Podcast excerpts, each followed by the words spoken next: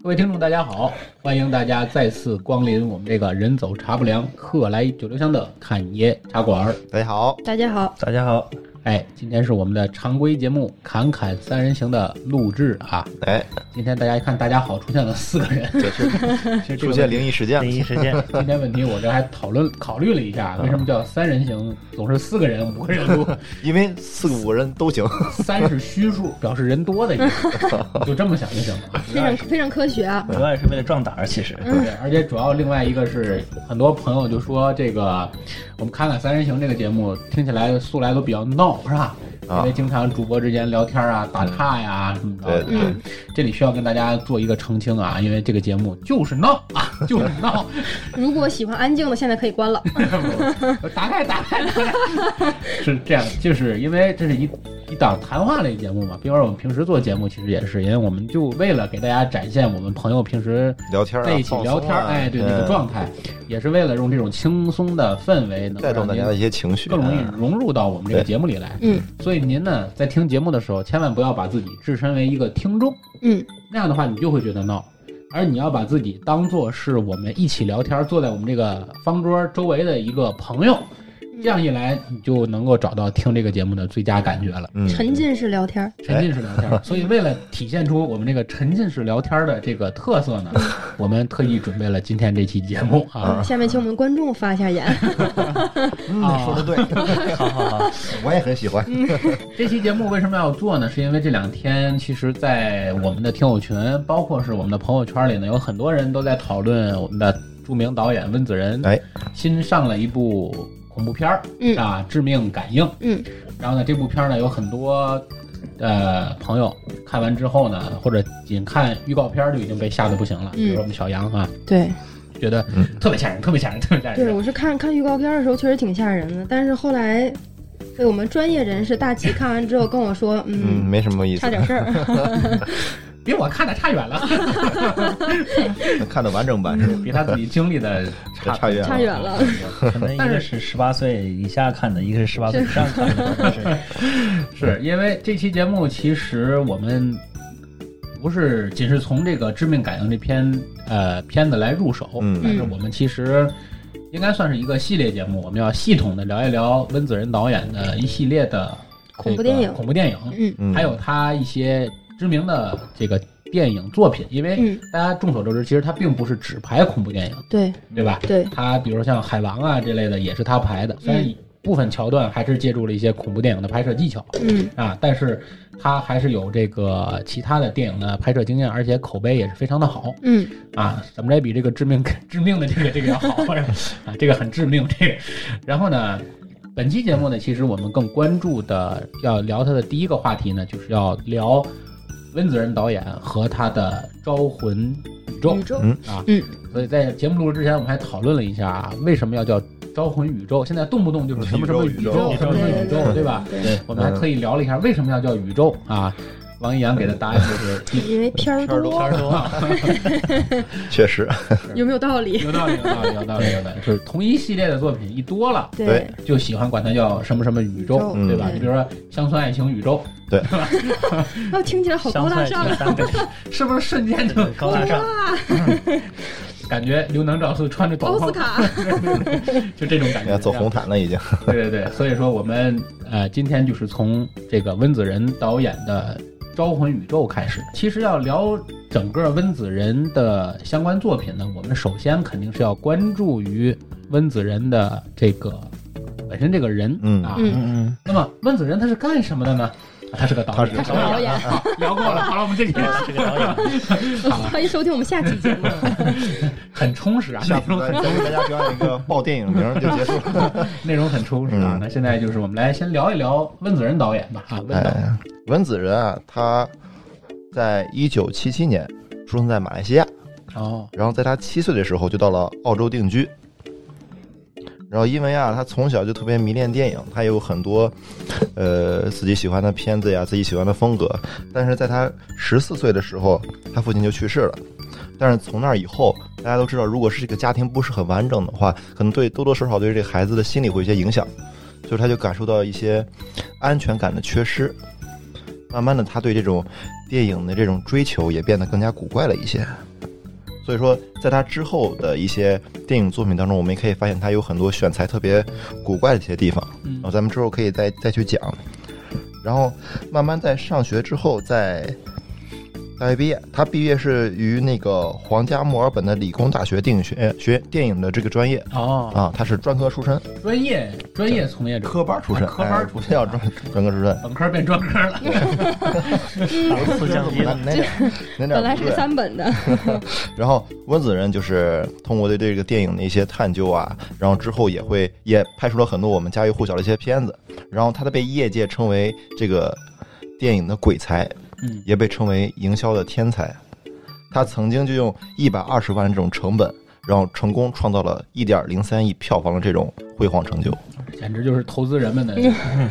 天使啊！对，他就就此也成为了在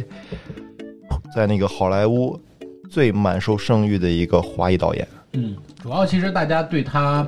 感受颇深的，就是因为第一是他本身是一个华裔，嗯对，对吧？呃因为姓温，哎，姓温，是对吧？啊，一看听是中国人，对，嗯，而且，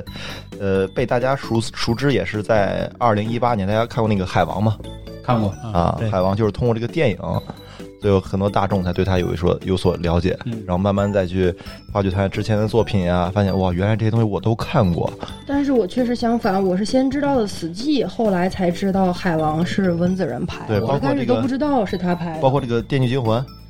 《潜伏》系列、对招魂》、《招魂》系列对，包括最就比较出名的那个《速度与激情七》，嗯，也都是对我一开他拍始摄的以为温子仁是只拍恐怖片儿的，我后最来早才知道，我最早知道温子仁其实就是《电锯惊魂》，哦因 为当时我们大学宿舍里就一直在追这个片子，正好《电锯惊魂》最精彩的那几部都是在我上大学的时候暴露一步年一龄步了一步上啊，什么的很很很久远的，肯定这这这就是 在然后一八几几年的时候，这个电影就上线了。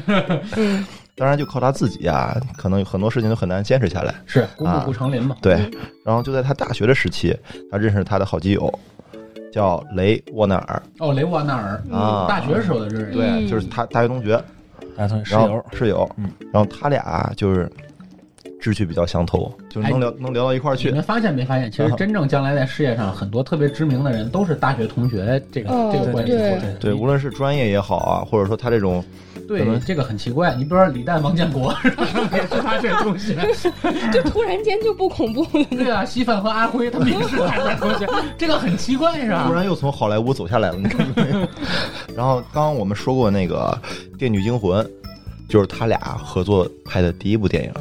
那他们两个除了《电锯惊魂》之外，还有过其他的合作吗？啊不就当然是了只拍了《电锯惊魂》吗？对，当然了，但是后来后来因为什么毕业啊，还是什么的，嗯，就是他和那个雷欧纳尔也在二零零七年的时候，然后也合作拍摄过一个电影，咱们刚才说过《死寂》啊啊，，这是他俩拍的。我我是从《死寂》认识的。啊他是从证明他大学阶段其实就已经已经开呃开始始已很经多好在作品在了看，啊嗯，然后到了二零一零年，他们又开始一起拍摄了这部电影，叫做《潜伏哦》，啊那。个孙红雷是那个是余则成啊，对对对，姚晨那个潜伏，当时也是只用了，不是啊， 不是、然后注但是意他节目的逼格好吧？他们就是当时没有档期，所以说就换了换了人演这个潜伏。啊哦海外版的前海外的潜伏，对对对，这个潜伏啊，它只也是仅仅只用了一百五十万美元的成本，然后就收获了九千七百万的票房。真厉害其实这这都是美元了啊！是是是，啊，这个不算人民币啊。当然，那个天下没有不散的筵席啊，在二零一三年夏天，《招魂》上映了。哦，这部电影呢，当时首周就收获了四千一百五十三万票哦房，第一周上映第一周直接嗯卷被了称为首周电影历史上的最佳开画。哦觉得他这是一个专业用语。哦对，就是说这一周里边，它卖的票房最高首。周首周票房首周票最房最高，对，最终也是用只用了两千万左右的成本，成功收获了三点二亿的票房，嚯，这更厉害这！真的这是这这个是很厉害，对投资人很实开心惠啊的。这个而且最关键的是，其实我们其实如果我们关注国内点，当然我们中国的这个恐怖片本身它有很多限制啊，对对对嗯但是你纵观就是好莱坞片子的所有恐怖题材的，像这么吸睛的恐怖题材的片子其实并不多。嗯，所以我觉得恐怖片有点小众，小众还是我觉小众得对，因为片很多人不会去花钱去看嗯恐怖片。对，在电影院看恐怖片的人还是少数，大部分都是靠就是网络呀或者其他途径去看。对，就很多人可能都不敢在家自己看恐怖片，对，因为你看我更不家里更不可能是付费去看这对，种。我在家里反正不会拿投屏看恐怖对，片儿。这个挺吓人的这事儿，太大了那鬼。对，拿手机看都得躲老远呢。嗯，当然刚刚说他俩散了嘛，这也是他第一次就是和这个雷沃纳分开，嗯嗯，他拍的第一部电影，也是他与华纳合作的第一部电影，啊，他终于认识到可能限制他挣钱的是雷沃纳尔了。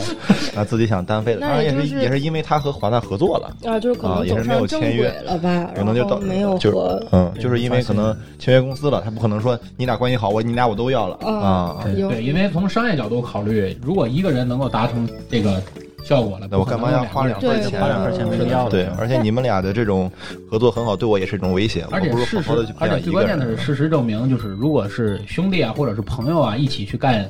一个事儿，尤其是从事艺术行业，嗯他嗯，很肯多定时会有候分歧。会将来对于某一件事儿的艺术考虑不周，或者两个人意见偏差了，嗯产生这个问题很多。嗯对这个对投资方是一个很大的风险，所对以对对对嗯他可能只选择了温子仁。你想，他本身导演和制作人之间的矛盾就很大，对吧？嗯然后你再加上如果是两个导演之间再有意见分歧的话，会更严重。嗯对，那这片儿就拍不了了。对，对如果大家对这方面有什么更多的兴趣的话，可以参看我们之前讨论的那个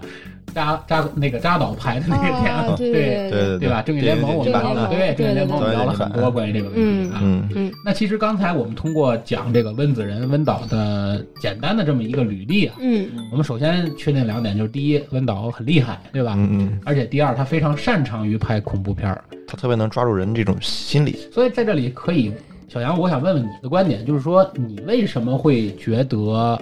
温子仁的片子恐怖呢？其实我反正这两天。我是一个不不敢看恐怖片儿的人，就是不知道大家还记不记得十几期节目前有一次鬼话连篇的节目，好像是、你客座了一下，是吧啊我在客座了一下，然后我全程都在找大家团购尿不湿，我不知道大家还记不记，就是其实我换床垫的那次啊对，我我比较害怕这个东西，但是因为说温子仁这个电影上映了之后，还是这个预告片儿确实给我吓了一跳，我是偶然间刷到的。嗯。然后后来我们大齐说这个片子不恐对怖，我来说。挺一般的，比我见过的都都差多了。啊，感谢大西远程连线啊，那我先下线了。刚才是大齐的这个原声连原线原原声连线嗯啊。 然后我也是这两天开始看这个招魂系列。其实我觉得它的点是因为就是比如说我们看恐怖片儿，到某一个情节的话，我们会预期到就是啊，该有一些吓人的情节出现了。 对对对，但是温子仁的电影不是，你感觉他是在这儿吓你，他没有，嗯他要等你，你觉得哦这块儿好像没有，然后突然出现，嗯，就是走在观众前面。他其实温子仁创造了一种新的恐怖模式，这种恐怖模式呢，就是说打乱原有的恐怖节奏的这种对恐怖模式。对，后期呢，很多恐怖片其实都是借鉴了很多温导的这种嗯叙事手法，比如说。举例子，他先用音乐啊，或者用故事情节给你带，嗯让你感觉到嗯我开开这个门儿以后，里面会有鬼。会有鬼。嗯但是当你开开门的时候，他发现里面没有。然后一转哦头，哎，对，一转头，啪，一个贴脸杀，就这种嗯这种拍摄手段，其实都最早都是温子仁，哎，温子仁很多的时候他的一个创造，其实我而且最关键的是，大家要知道他的履历，就是说他其实是一个亚洲人。嗯，大家在大家心目中啊，这亚洲就是说，呃，泛亚太圈的这种我们叫东方的恐怖哎，嗯嗯，和西其方他的那种西恐方怖的哦是不一恐样怖的。是不一样的。的，对，东方恐怖更偏重于氛围，对，氛更围偏重于情节，对吧？嗯西方的恐怖更偏重于画面，对啊，更偏重于血腥，血腥画面，所以他们这个之间的这个差异，其实在很多情况下是不同的。但是由于温子仁温导他独特的这个履历，他本身是亚洲文化圈出身，嗯然后他又接受的是西方西教方育，教育对，所以他类似于是用西方的这种商业片的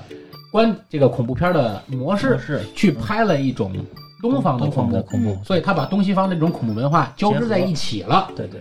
那么后面就会出现出这种独特的这种，哎，让我们感觉好像很通吃的对对这种恐怖技巧。而且它的这个电影的叙事节奏很紧凑，就是我不知道大家有没有刷到过那种视频，就是你在特别认真的看个某个东西，比如他让你找不同之类的，哎呦然后可别提突了然间出现某一个嗯恐怖的对对画对画面，对对对，你会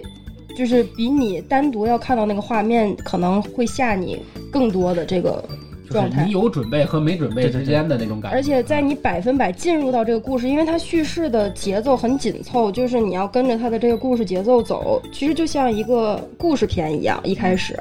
你跟进到这个故事情节里，你一步一步一步走，然后它会突然间的让你嗯告诉你，我是个恐怖片儿。嗯，就是这种感觉，就会特别特别害怕。然后你处于那种肾上腺素飙升，然后你后面全程都是紧张的，你生怕突然哪个再某吓个你镜头一再下吓你一下，对对对，所以说既然聊了这么多了，我们其实刚才也聊到了温导最为人众所周知的，或者说他的真正的成名大作，应该就是我们所说的这个《招魂嗯招宇魂宙招魂对吧？嗯嗯，那我们这期节目就不妨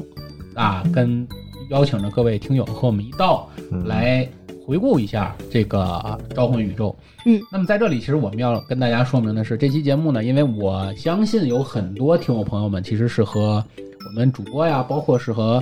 呃，起码跟我一样，对于恐怖片呢，从来都是敢听不敢看，嗯，是吧？要不就是敢看不敢听。反正我一般就是看的时候，我就把声音关了在。座的好像都这样，咱们四个人听，的时候，听的时候我就把画面关了，反正我一般不让它同时出现，这样效果会大打我们折都扣嘛。欠温子仁一张电影票。一群胆子不大的人在这做录鬼鬼节 目，哎，所以说我们呢也是满足各位对招魂宇宙感兴趣，但是又不太敢真正自己关掉弹幕，用投屏打个一百二十寸，在家里看鬼片的人的这种。哎，心态。那么我们系统的为大家来聊一聊整个《招魂宇宙》的这些啊基本情节和其中涉及到的一些呃文化元素的一些解读，嗯好吧，嗯那我们正式进入《招魂宇宙》。沉浸式鬼故事，现在开始， 先把灯关了，最好在被窝里听。带好尿不湿，那我就下线了啊。太没意思了。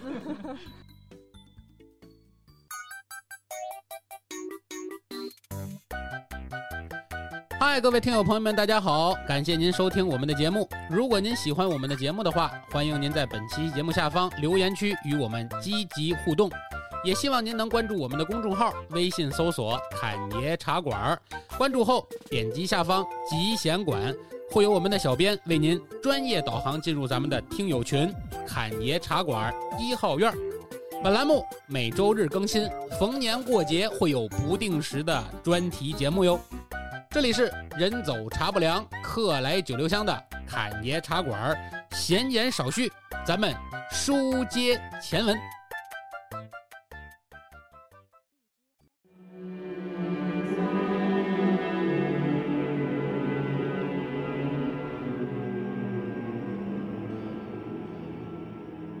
提到这个《招魂》的这个电影啊，最开始的时候是一个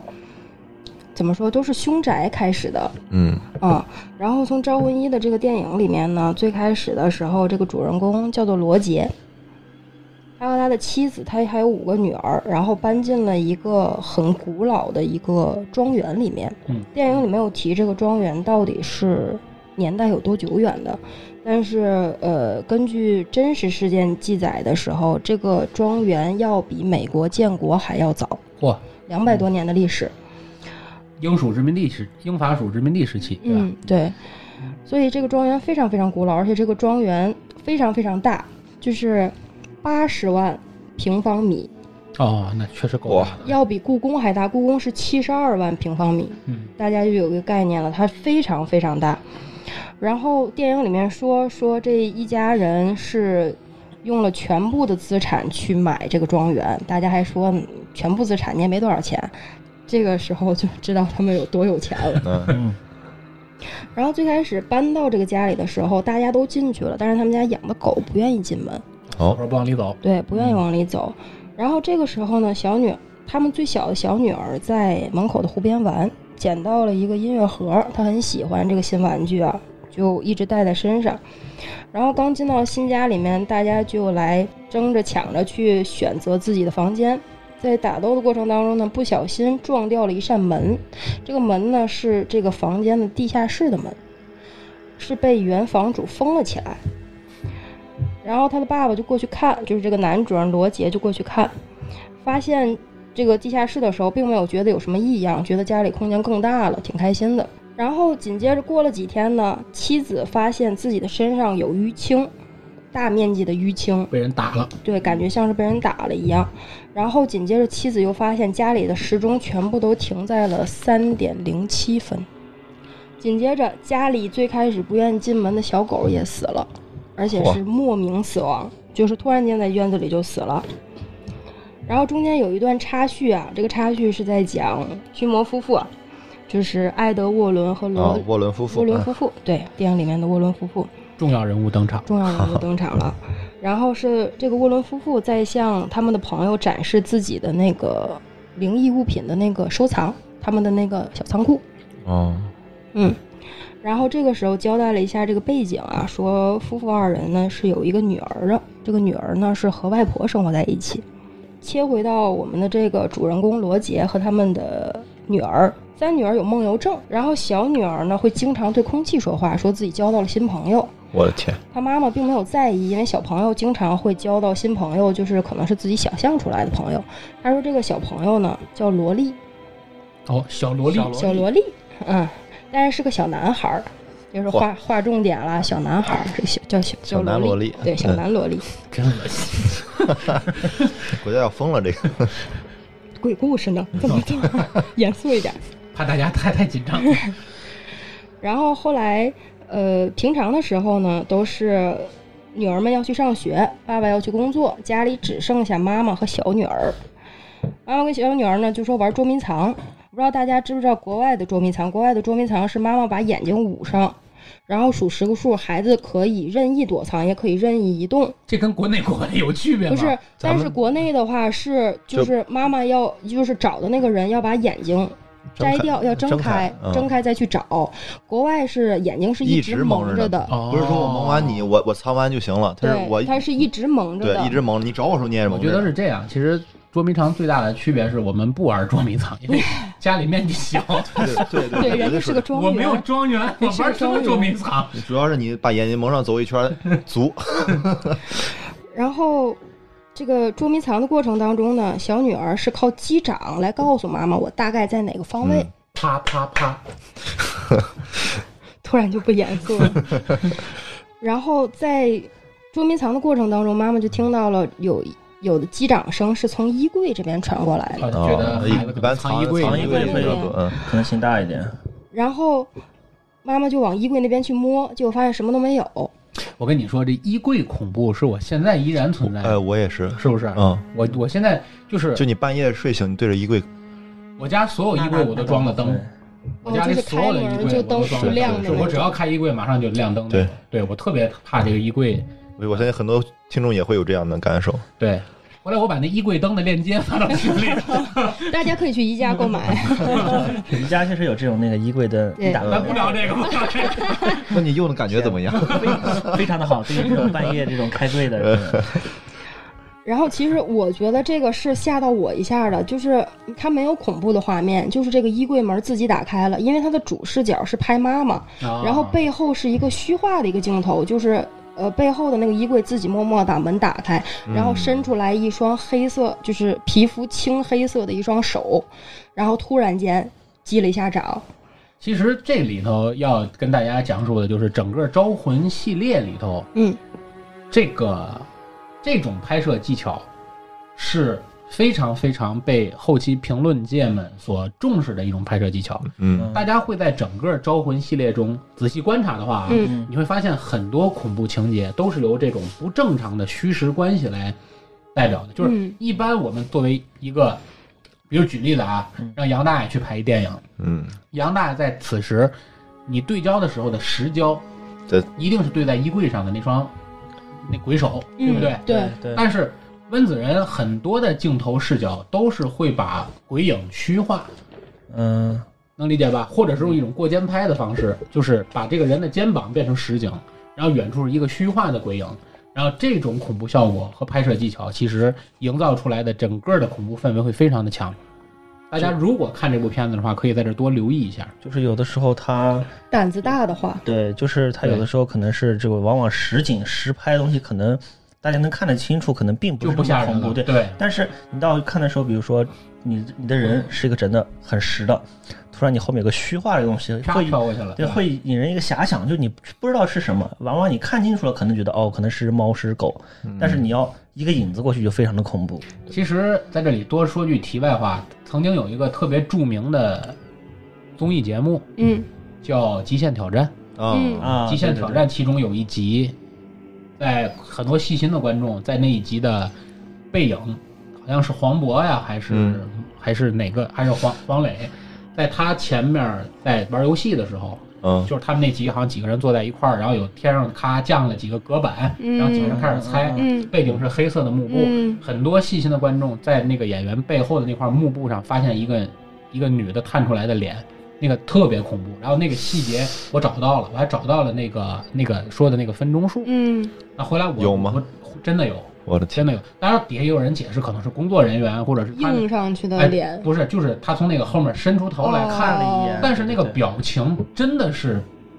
不自然的表情，很吓人特别吓人，因为他好像涂了个大白脸那种感哎觉，我的你知道我就特别吓人那种。我还总拿他下饭呢，这那估个计是对大我大姨那妆化后了，很多我觉得人是很多人都没注意，但如果你开弹幕的话，在那阶段那个弹幕哗一下就增多了，然后就告诉你，请注意后方。大家回来我的天，我我我我会再找一下，如果找到的话，我会发到咱们的这个听友群里。大家如果想听看的话，可以去找，就那个那个弹幕瞬间就加多了，然后开始弹幕护体，弹幕护体就开始出来了。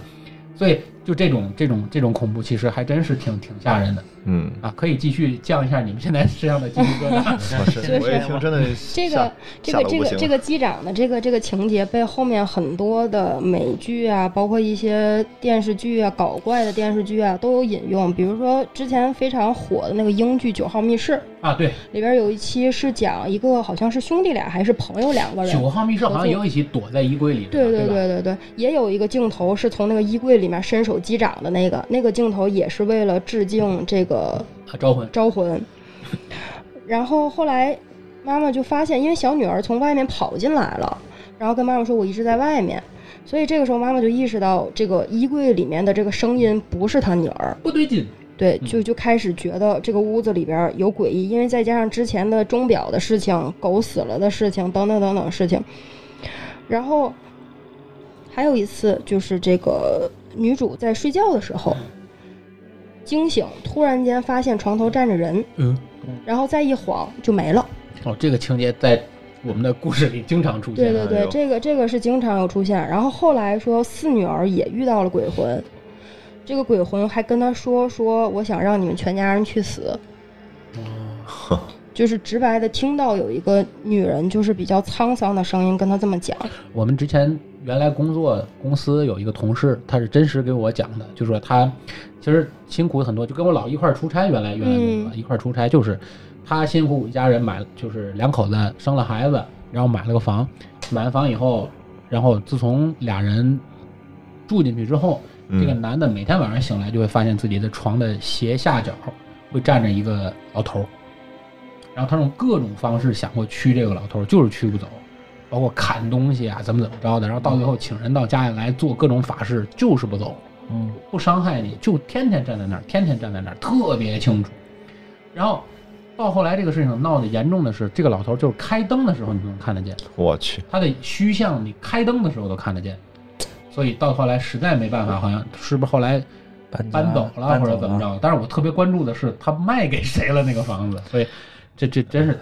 这是灵他灵异爱好对者这这当时他是跟我讲过这个事儿，一块儿出差的时候，对，之前那个就是先锋记录频道，就是刚刚有机顶盒的时候，有一个频道叫先锋记录，啊当然是不收费的。对，嗯，然后好像是每周末周日的晚四海上，钓鱼、先锋记录，对吧？都是我印象特别深，周日晚上十一点还是周末晚上十一点，具体哪天我忘了。十一点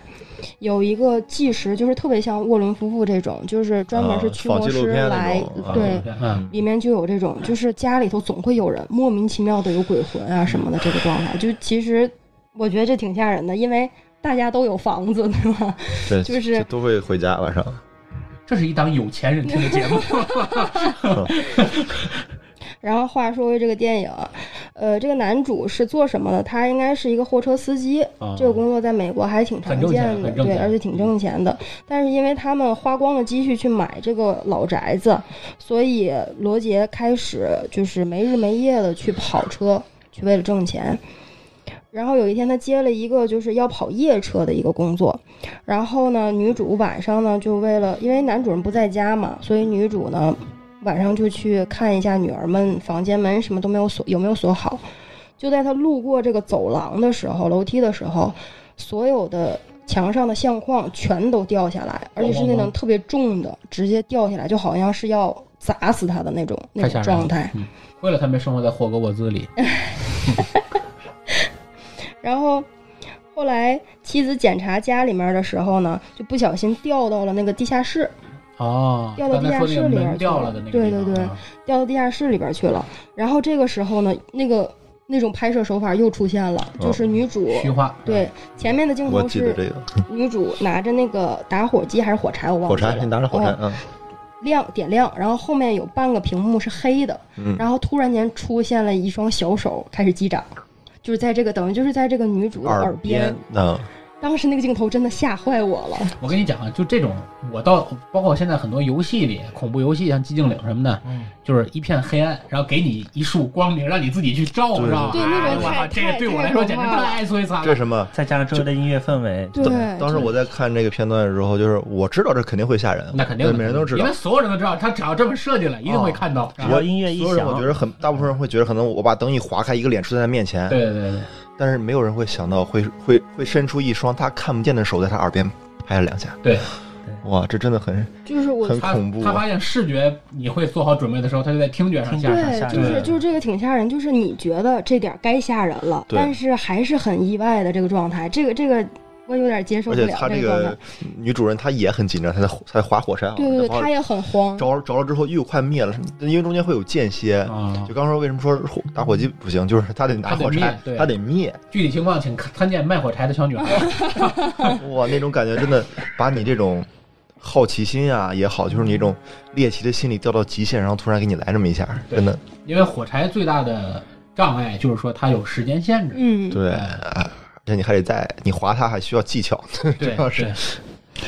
然后之后三女儿就开始梦游，三女儿是有梦游症的，嗯嗯，开始梦游，然后就走到了这个大女儿的房间里面，嗯，然后走到大女儿房间里面，大女儿就觉得说爸爸不在家，那我应该照顾妹妹们， 哦，她就安抚这个三女儿，想让她回到房间，回到床上继续睡觉，因为梦游不是不能被叫醒的嘛，对，嗯嗯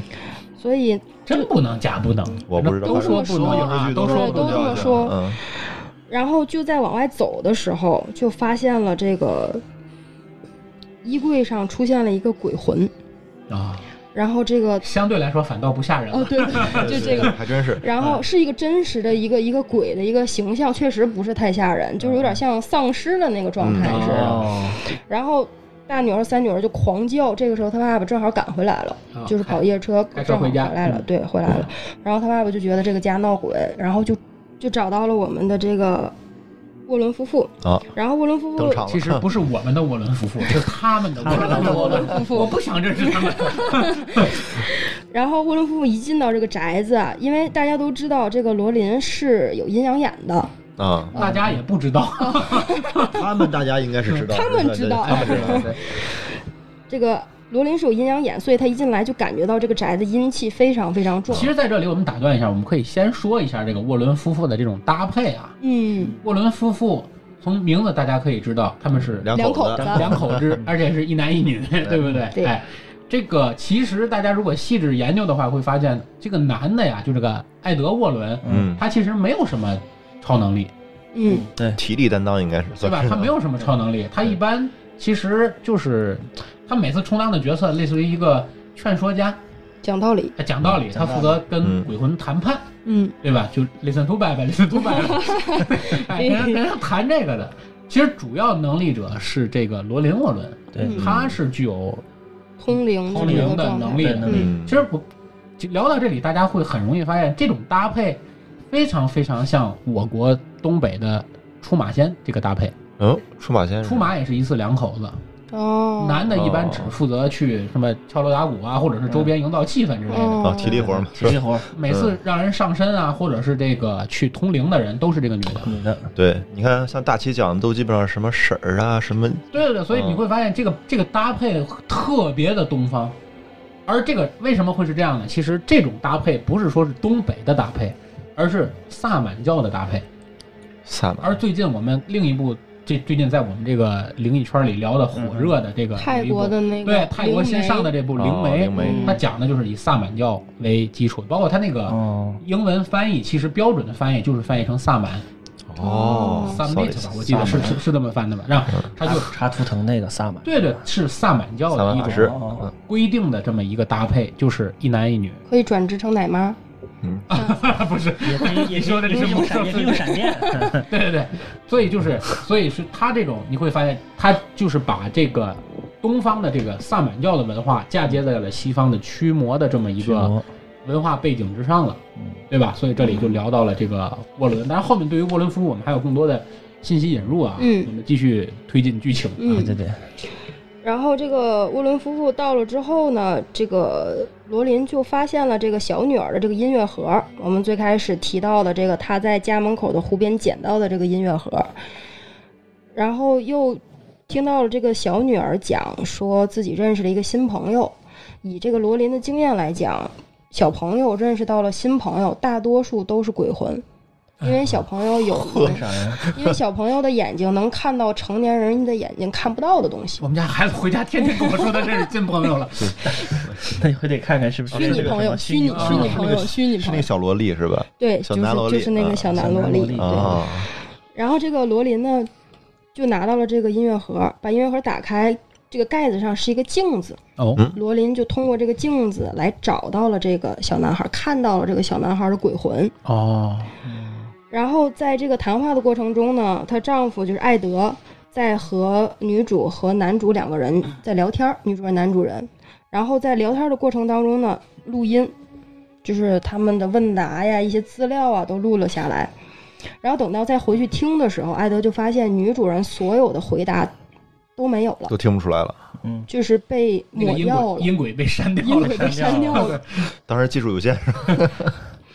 然后后来呢，这个罗琳就查资料，就有了一些发现，就说这个老宅子啊，在电影里面的时间线是一八六三年的时候，建造这个庄园的人呢叫杰德森，啊，其实他是没有什么问题的，他的嗯妻子叫巴斯西巴，哦，是一个女巫。名字挺绕嘴的，巴斯七西吧巴，，其实这个名字我们后续聊到真实的这个具体的事件的时候，其实这个名字有点像。嗯，啊，嗯大家说她是一个女巫，然后呢，呃，孩子出生的第七天，她就把孩子献祭给魔鬼了，哦就把这个孩子给弄死了。哎呦，嗯，祭品为什么说是把这个孩子献祭给魔鬼呢？因为在西方的文化里边，这个孩子是上帝赠予父母的礼物。如果说把孩子弄死的话，就是在用上帝的礼物去反抗上帝。哦，所以这个呢，也是他致敬撒旦的一个一个行为。然后呢，大家都觉得她肯定是女巫，她肯定是着魔了，才把自己孩子弄死，所以她受不了这个村民们的这些嘲讽也好啊，这些流言蜚语也好，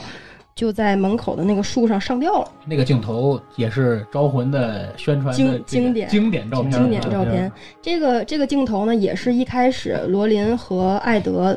在进到这个庄园里面的时候，走到门口的一棵大树上，哦一，回头有一个镜啊嗯一头，个镜头嗯切换，对，有一个角，就是这个是只有罗琳的视自己角他自己看能得看到到，的，对，然后艾她德丈是夫看不说到的。没有啊，什么东西都没有，对对，对，那个尸体就是这个巴斯西巴的这哦个尸体，他在那儿上吊的，而他上吊的时间就是三点零七分。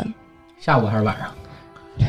哎呦，你 这这个是根据这个是跟之前的那个所有的表，你为什么还下意？识的看一下表呢？哦 你别吓唬我行吗？三点多，哦，怪不得刚刚之前说那个因为说那灯那个表都会停在对三零七，啊表都停在三点零七分，而且哦他在上吊之前，诅咒所有占领他这片土地的人都会死掉。啊，我的天，所以在这一百年间，所有在这边居住的历代的他的后代也好啊，然后就是购买房子的人也好，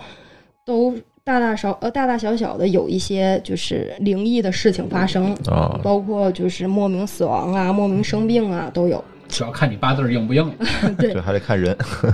然后因为就是当时的哎，这这片庄园后来是被罗林夫这个这个沃伦夫妇买了吗？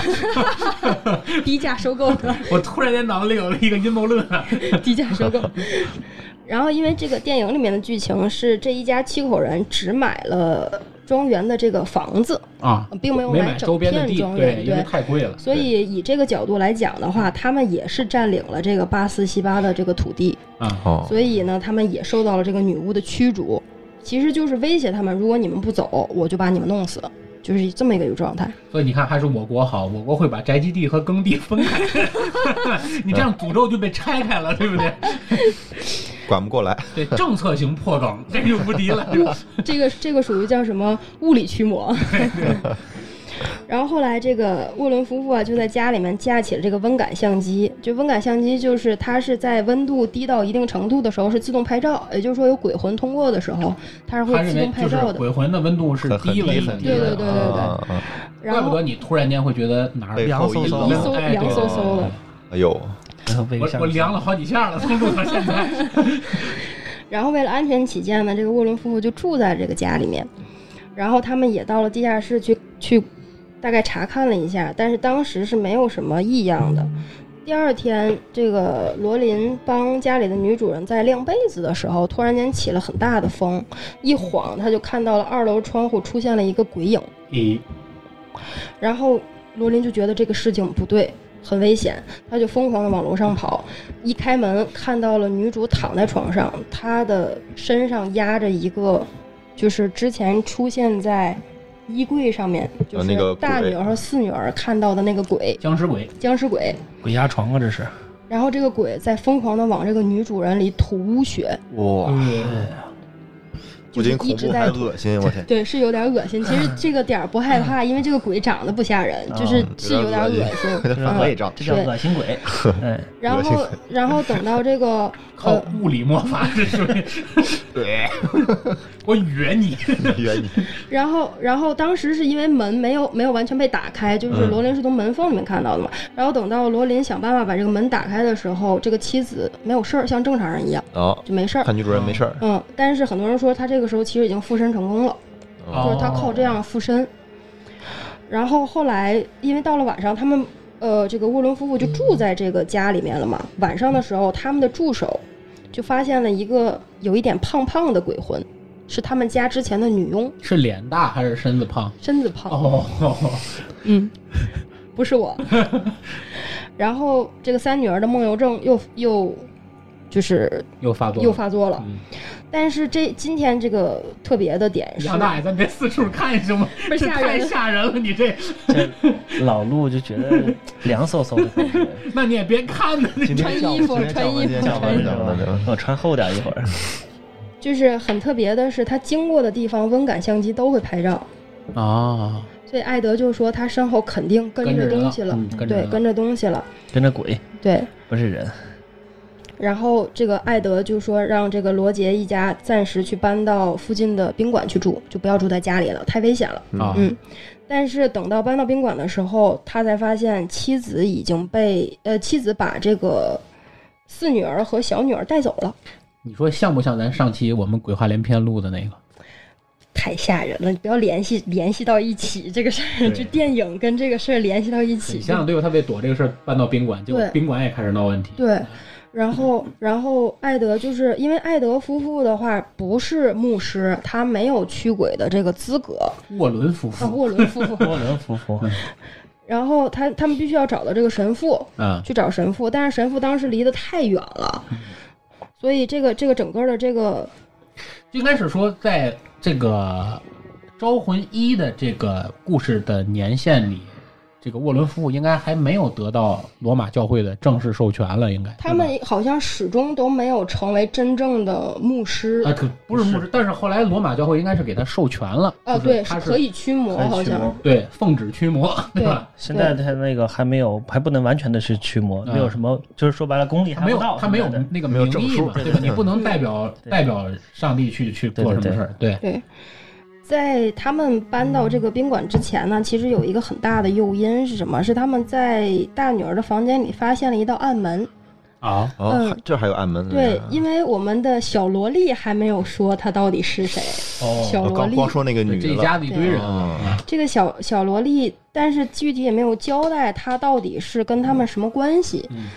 呃，发现这道暗门之后呢，然后旁边的小女儿就说：“说萝莉跟我说，她每次害怕的时候都会躲在里面。”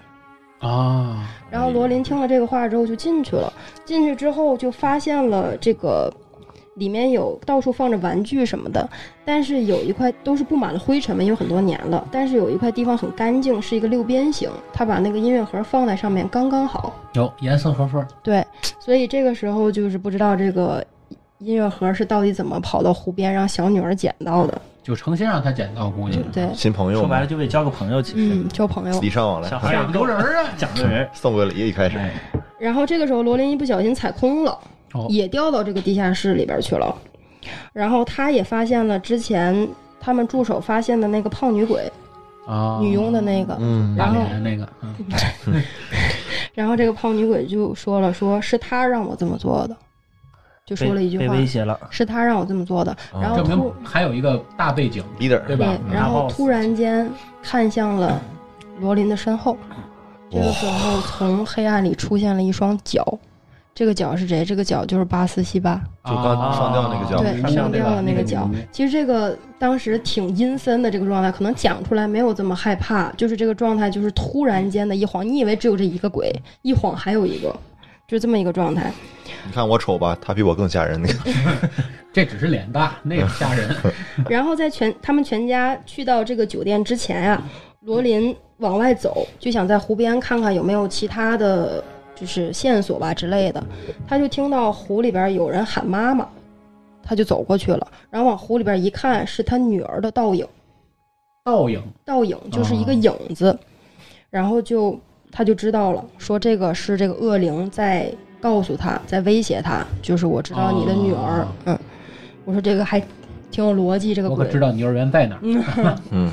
嗯，放学别走啊，然后罗琳立刻就意识到了，就赶紧给家里打电话，然后他外婆说女儿没事儿。然后这个时候就是接下来就是罗杰一家搬到了这个附近的宾馆，然后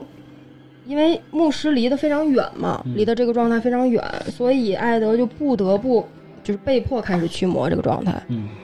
然后他的目标其实这个恶灵的目标其实是小女儿，就是最开始的时候，这个片头会有一个解释，就是恶灵嗯最开始先是出现，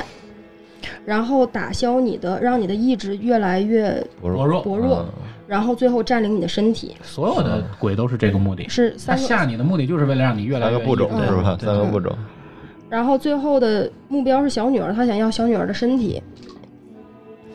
但是这个妈妈的目的就是，因为这个恶魔已经附身到妈妈身上了嘛，嗯，然后妈妈带走了四女儿和小女儿，是想把四女儿杀掉，然后附身到小女儿身上，哦，嗯，这么一个状态。然后就在这个妈妈即将杀掉这个女儿的时候，这个艾德就赶到了，嗯艾德夫妇就赶到了，赶到了之你这么后，爱说艾德夫妇吗？不是艾德沃伦夫 沃妇，伦夫妇，因为他那个剧里面老是说艾德，艾艾德德，艾艾德德，艾德沃伦嘛，对对 对。然后这个艾德当时就是又开始了讲道理，啊，嗯你你话你术要它对，你要嗯通过你的意志力，你要你要就是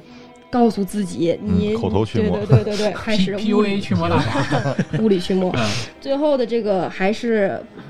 通过这个妈妈对孩子的爱，哦就是知道感我化要控制保住了护自，己对是吧我要嗯保护我的孩子，所以把这个恶灵驱散了。啊，就是哦这个也是温子仁的一个传统，都是和亲情和温情挂在嗯对一因为起。这是他的缺失嘛。对对对，而且对他的这个电影里面，就是说这个亲情、爱情这种力量是最大的，就比一些鬼魂的力量对很要很大。伏地魔也是这么被打嗯败的。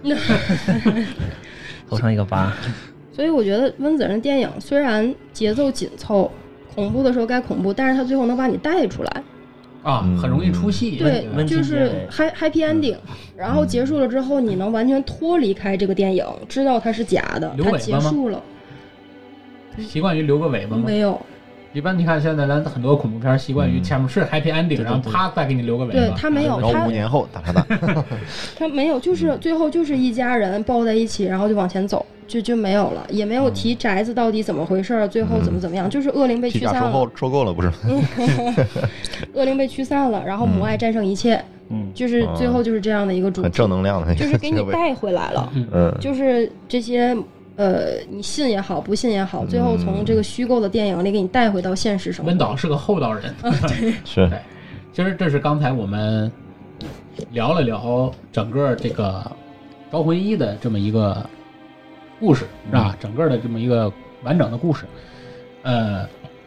因为鬼故事本身也不怕剧透，对吧？嗯虽然说我们给您讲了整个的故事，其实不影响大家再看一遍，对该吓人的地方还是会吓你的，对吧？看几就跟次都吓人， 就跟字幕告诉你前方高 能，稍等一久吓一跳，该吓一跳还是吓一跳，对吧？但是之所以叫《招魂宇宙》，其实沃伦夫妇的故事远远没有结束，对吧？对，啊，很快我们也就这个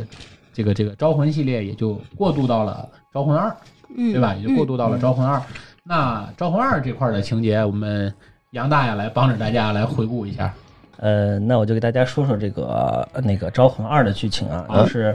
嗯、这个艾德和洛琳呢，在故事开头，他去调查一个屋子，发现一个男孩杀了全家人，啊，够然后狠但是他声称呢自己被什么东西控制了，然后请他俩来就是通灵，嗯然后这个女的呢，洛琳啊，她这个通灵的能力啊，她就是看情况发现这个地下室有一个镜子，然后发现了一个鬼，那个镜子的鬼嗯我知道真相有有有，那个镜哦头啊，那个镜子是害怕的，那个镜子真是对挺啊，害还好怕的。还好突我然没看，突然掐住了她的脖子，嗯，对，然后呢，从镜子她里就出来的吗她就醒了，她就醒了，它是个梦。哦对，她是个梦，她是个就是梦但是她好像是醒来之后好像流鼻血了还是怎么着，我记得是，嗯，对，地然后呢下室，后来呢，那个艾德呀、在前一天晚上梦见了那个鬼，然后他并把它画起来了，就这个然后男把主他样子就给拿着把记这个下画来起来了了，嗯他把这个画作呢放在这个储藏室里，然后洛琳告诉他，就是最近啊，暂时不要去驱魔，因为他看的那个鬼啊会对这个他们不利，可能嗯会伤害他们。嗯已因经警为因为告他因了为嘛，相他梦当梦于里对时候吧？那个啥是那个鬼出来把那男的杀死了，啊，啊、哦是这样的哪。怕有这种预示啊，对对对对不好的对预示，嗯，嗯，之后呢，就是这个洛琳呢，在梦中啊，看到这个鬼在自己的家里的房子里，然后他跟着这个鬼呢进了储藏室，鬼的影子呢站到这个画像后面，将他逼入隔间儿。这就是经常看的，就是那个他那个画不是一个修女嘛画的，哦，画的是个修女，然后一个影子从墙那边儿呃过来，然后从这个画的两边儿嗯，伸出两只手，啊，抓着这个画框。哇这，个情节我记得。然后这个突然这个画框往前冲，然后这个脸突然间嘣一下，然后然后那那个画框那人那个嘴张大，就是啊就往前冲，嗯对，就裸眼把嗯三啊就把 D 那个就把那个女的就逼到墙角了。你要仔细看，会发现那个人牙特别不好，嗯对对哦对对嗯不对齐。对，然后呢，就是鬼的影子呢，就是就是这出来了之后嘛，然后他让这个，然后让这个艾德呢。被杀害了，就是这个女的呢，看到这个男的就被杀害了，就是刚才这个鬼出来之后，哦就对是他的那个 他的那个是梦梦境里，梦对对境啊对，嗯，是是里边是被一个木头一个尖刺的木头直接从后面戳戳死死了，这个哎呦后面会考到啊，哦对知识点这种戳法其实就是杀鬼的方式，桃木钉嘛，当当当哦，敲进去，杀鬼的杀方吸式，血鬼，杀吸血鬼啊，嗯，然后他发现就是就是醒了嘛，他不是被人逼到角落嗯里，他就发现醒了。然后呢，自己在这个用笔在这个圣经上画了好多划痕痕迹，哦，他自己做梦他时他候仿画佛要的是记吧？什么东西哦，做笔对，记，那做个笔记书，但是那个书都烂了，对，书烂了特。别是他使做劲儿梦时候画的，还是醒来之后？做做梦梦做梦哦，他梦的时候可能会画好多好多笔，在圣经上记笔记，这个东西大家可以记录记录啊，这个后续可能要考。啊知识点，对，知识点。然后呢，就是现在只是这个主角这一部分嘛，然后但是我们的故事主线呢是一个哈德森一家人，嗯，这一家人呢，他们是住在英国的恩菲尔德。这个父亲呢，抛弃了一家人，这个母亲一个人带着四个孩子生活哎呀单，亲，啊，亲单亲妈妈妈带了四个孩子，四个孩子呢都在上学。这个女主呢叫珍妮特，然后呢，这栋房子啊，就是是个闹鬼的房子。这个两个女儿呢，她们晚上啊有一次通灵，啊，他们做了一个通灵的仪式，玩游戏嘛哦，他对玩们是那个通灵哎嗯板，对就是他大们去家做了个通灵，忘了英文叫什么，就是上面有字母有字的母那个，对对对类似于笔仙儿，类似对，于类笔似于仙儿对对笔仙儿，就国外笔仙儿嘛，嗯对对啊，然后这个东西呢，他们去做通灵，通灵完之后呢，什么事也没有发生，啊也没也没请到什么，就怕这个，对，嗯就什么事也没有发生就。怕这个。我跟你说，啊嗯请笔仙儿也有这个问题，很多人请笔仙儿的时候，你没有意识到你把他请来了，觉得没成功，你觉得没成功，你不送了是吧？你没送。 哦，很多问题其实都是这样，很多人宿舍里，之前我们听人说宿舍里有问题，也是从这件事开始，请笔仙儿没请来，手不动了或者怎么着，他以为就没请来，然后他们就结束了，没有把这个仪式完，进行完哦但实际上笔仙儿来了，哦，所以说没送走就在这待着请呢，来不送走，这是个很大的问题。所以大家不要随随便便玩这种东西，我还建议这是种游戏就不要玩儿，对，就不要嗯玩这种。要玩的，话请咨询吴大 奇，吴大奇是笔仙儿官方认证的。 快，他有吴大笔仙儿专门颁发的执照，想玩笔仙来找我，我先下了，咚咚咚！随叫随到，这个也这是方这便这俩小姑娘嘛，然后就是玩笔仙儿嗯啊，就是国外笔仙儿，然后玩呢之后什么也没有发生，哦，然后转天晚上呢，嗯，两人就睡着了，就是玩完笔仙不睡觉嘛，嗯但是呢，半夜这个小女儿醒了，就感觉凉，嗯，然后她发现了自己睡在了客厅，我去，哦，嗯对她发现自己睡在了客瞬间厅移，动对撒，就什么也不知道。她就是回到屋子里问她姐姐，就是哎有什么事儿吗？她姐姐也没有任何的反应。然后嗯哦这一天就过了，哦，今天是个感觉平相今安天无是个事平安夜，平安夜平啊安夜平安夜。然后呢，转天到了第二天，然后呢，她睡觉又半夜又醒又冻醒了，啊发现自己哎又在这个地方。又撒过去了。对他又在客 厅，对，这这就很神奇，他他又他又来到客厅了，哦然后又就是没有盖被子，就直接那种睡着了就那种情况，哦，对，然后他又回到屋其里实，主要问题是撒过来的时候没带着 被子，对对吧？吧没？带着被但子，凡带着被子，什么事儿都不会有。 对对，然后他就回到那个屋子里，然后跟他姐姐说这个事儿，他姐姐说不相信，这没有啥问题，嗯啊，然后呢，嗯，这又没有事儿了，嗯第第三二天天又是个第平二安天夜，又是个平安平夜安夜嗯，但是到了第三天呢，就有点厉害了。第他三今天一块天呢，儿这撒过去了，个 这个小姑娘在睡觉的时候啊，就是睡着了，嗯，她醒来，哎，她是怕自己就是撒会被撒会会被撒走嘛，然后她做了一个什么事儿呢？用条绳子哦，把自己的一个胳膊嘛拴在床上，半夜哎醒来之后，哎我还在床上，她给她姐说，哎今儿没有事儿。到恐怖的时候来了，就是突然呢，那个床开始震了，就两个人的床都开始晃。哦，他嘴上之前说，哎，你看我这晚上没有睡在客厅，然后他就说，哦，那行好的，然后就突然床开始震了，开始晃，两人都非常的害怕，就以为地震那种状震，嗯，但是只有床晃，但但是但是只有床在晃，当时，这挺吓人，被窝真不安全而了。且屋子里的东西在飞嘛，啊然后这个小女儿呢，因为人的第一反应害怕就会躲被窝，啊，躲被窝之后呢，就突然发现，咵。被子被抽走了，然后就是大叫，就感觉是应该有个鬼，然后肯定是嗯就就进来了嘛，然后他们开始大叫，然后他妈就进来了，嗯他妈说这个怎么回事？他说，呃，有人在挪动家里的东西，会动，哦会自己会动。啊，然后他妈说不相信，然后咵门关上了，嗯啊，自己关的，自己关的，自己关的。哦然后柜子呀也在晃，啊，然后但是剧情到这儿呢就没了，就天亮了，因为他们可能被吓着了嘛，啊，就晕倒了，吓晕全了。体不是晕倒不是吓晕了，就蒙是太说奇一切就呃天亮就了。就天亮了，哦画面一转就天亮了。哦，他就没告诉你之拍后摄发生手法，专业的拍摄手对，法。然后转天呢，这个小女儿就是，嗯呃，不太舒服嘛，因为晚上受这么大的惊吓，然后她就手嗯凉了， 受凉了，我被我没你 了，想啊，前几天这没睡好觉，还半夜连都续好几天了睡那啥对，他又感冒了嘛。嗯然后他请假在家，他看电视，看电视呢，他看他想看的节目，突然电视被切台了，哦，不知道谁谁调台啊了，不知道谁又开谁始调台了，然后然后镜然后头里一口井，然后那那都不是 上台了，上台了。他是这样，他看节目看着看着，突然哎没了。就是这个电视节目切换到别的场景了，哦，然后他说：“哎，这个节目怎么是这样呢？”然后他又去嗯看了看这个遥控器，找到了遥控器之后，拿在手里，换到自己想看的台，哦，放到自己的面前，手桌子上遥遥控器放到放就遥控器放到桌子的面、啊桌子上，然后去接着看电视节目。嗯，突然，画面又切了，嗯然后他说：“这个怎么节目又切了呢嗯，？”然后他就去摸遥控器，嗯，但是发现遥控器没有了，哦，被人摸走了，他找不到遥控器了。嗯，太吓人了。这个时候呢，他去找遥控器，然后找找找的时候，电视机那附近应该有一面镜子。又来他了，看到镜子的时候呢，这个镜子折射到这个沙发旁有一张椅子，就是单人的一个椅子，单人沙发相当于单人沙发。他看到这个有个老头儿哇，坐在沙发上，手里拿着遥控器哦手里拿着遥控器，然后他一转头，遥控器从那个空中掉下来了。哦，哦，啊，嗯就是说他发现一个老头，然后遥控看在在切台，是这么一个问你题。不是看过吗？ 你这个表情就跟没看过一沉样。浸，哦，沉浸式鬼我屋我给大家往外带一带呀、嗯这不是鬼鬼故事啊，这期节目不是鬼故事。嗯，然后这个、呃吓吓着了嘛，然后嗯他看这个老头儿没有了，遥控器掉地下了，嗯，肯定之前有人拿着的吓呀，一嗯跳，吓一跳真他的吓其一实跳。这个镜，我来给大家破梗啊，他之所以安安排这个剧情，其实就是为了要一个蒙太奇嘛。嗯，镜子的目的就是一个观众的视角，对然后扭过来不就变成现实视角嘛？对，以这种方式的反差形成一个恐怖效果。好像是真的，又好像不是真的。对，嗯，然后呢，就是老头儿就是吓他嘛，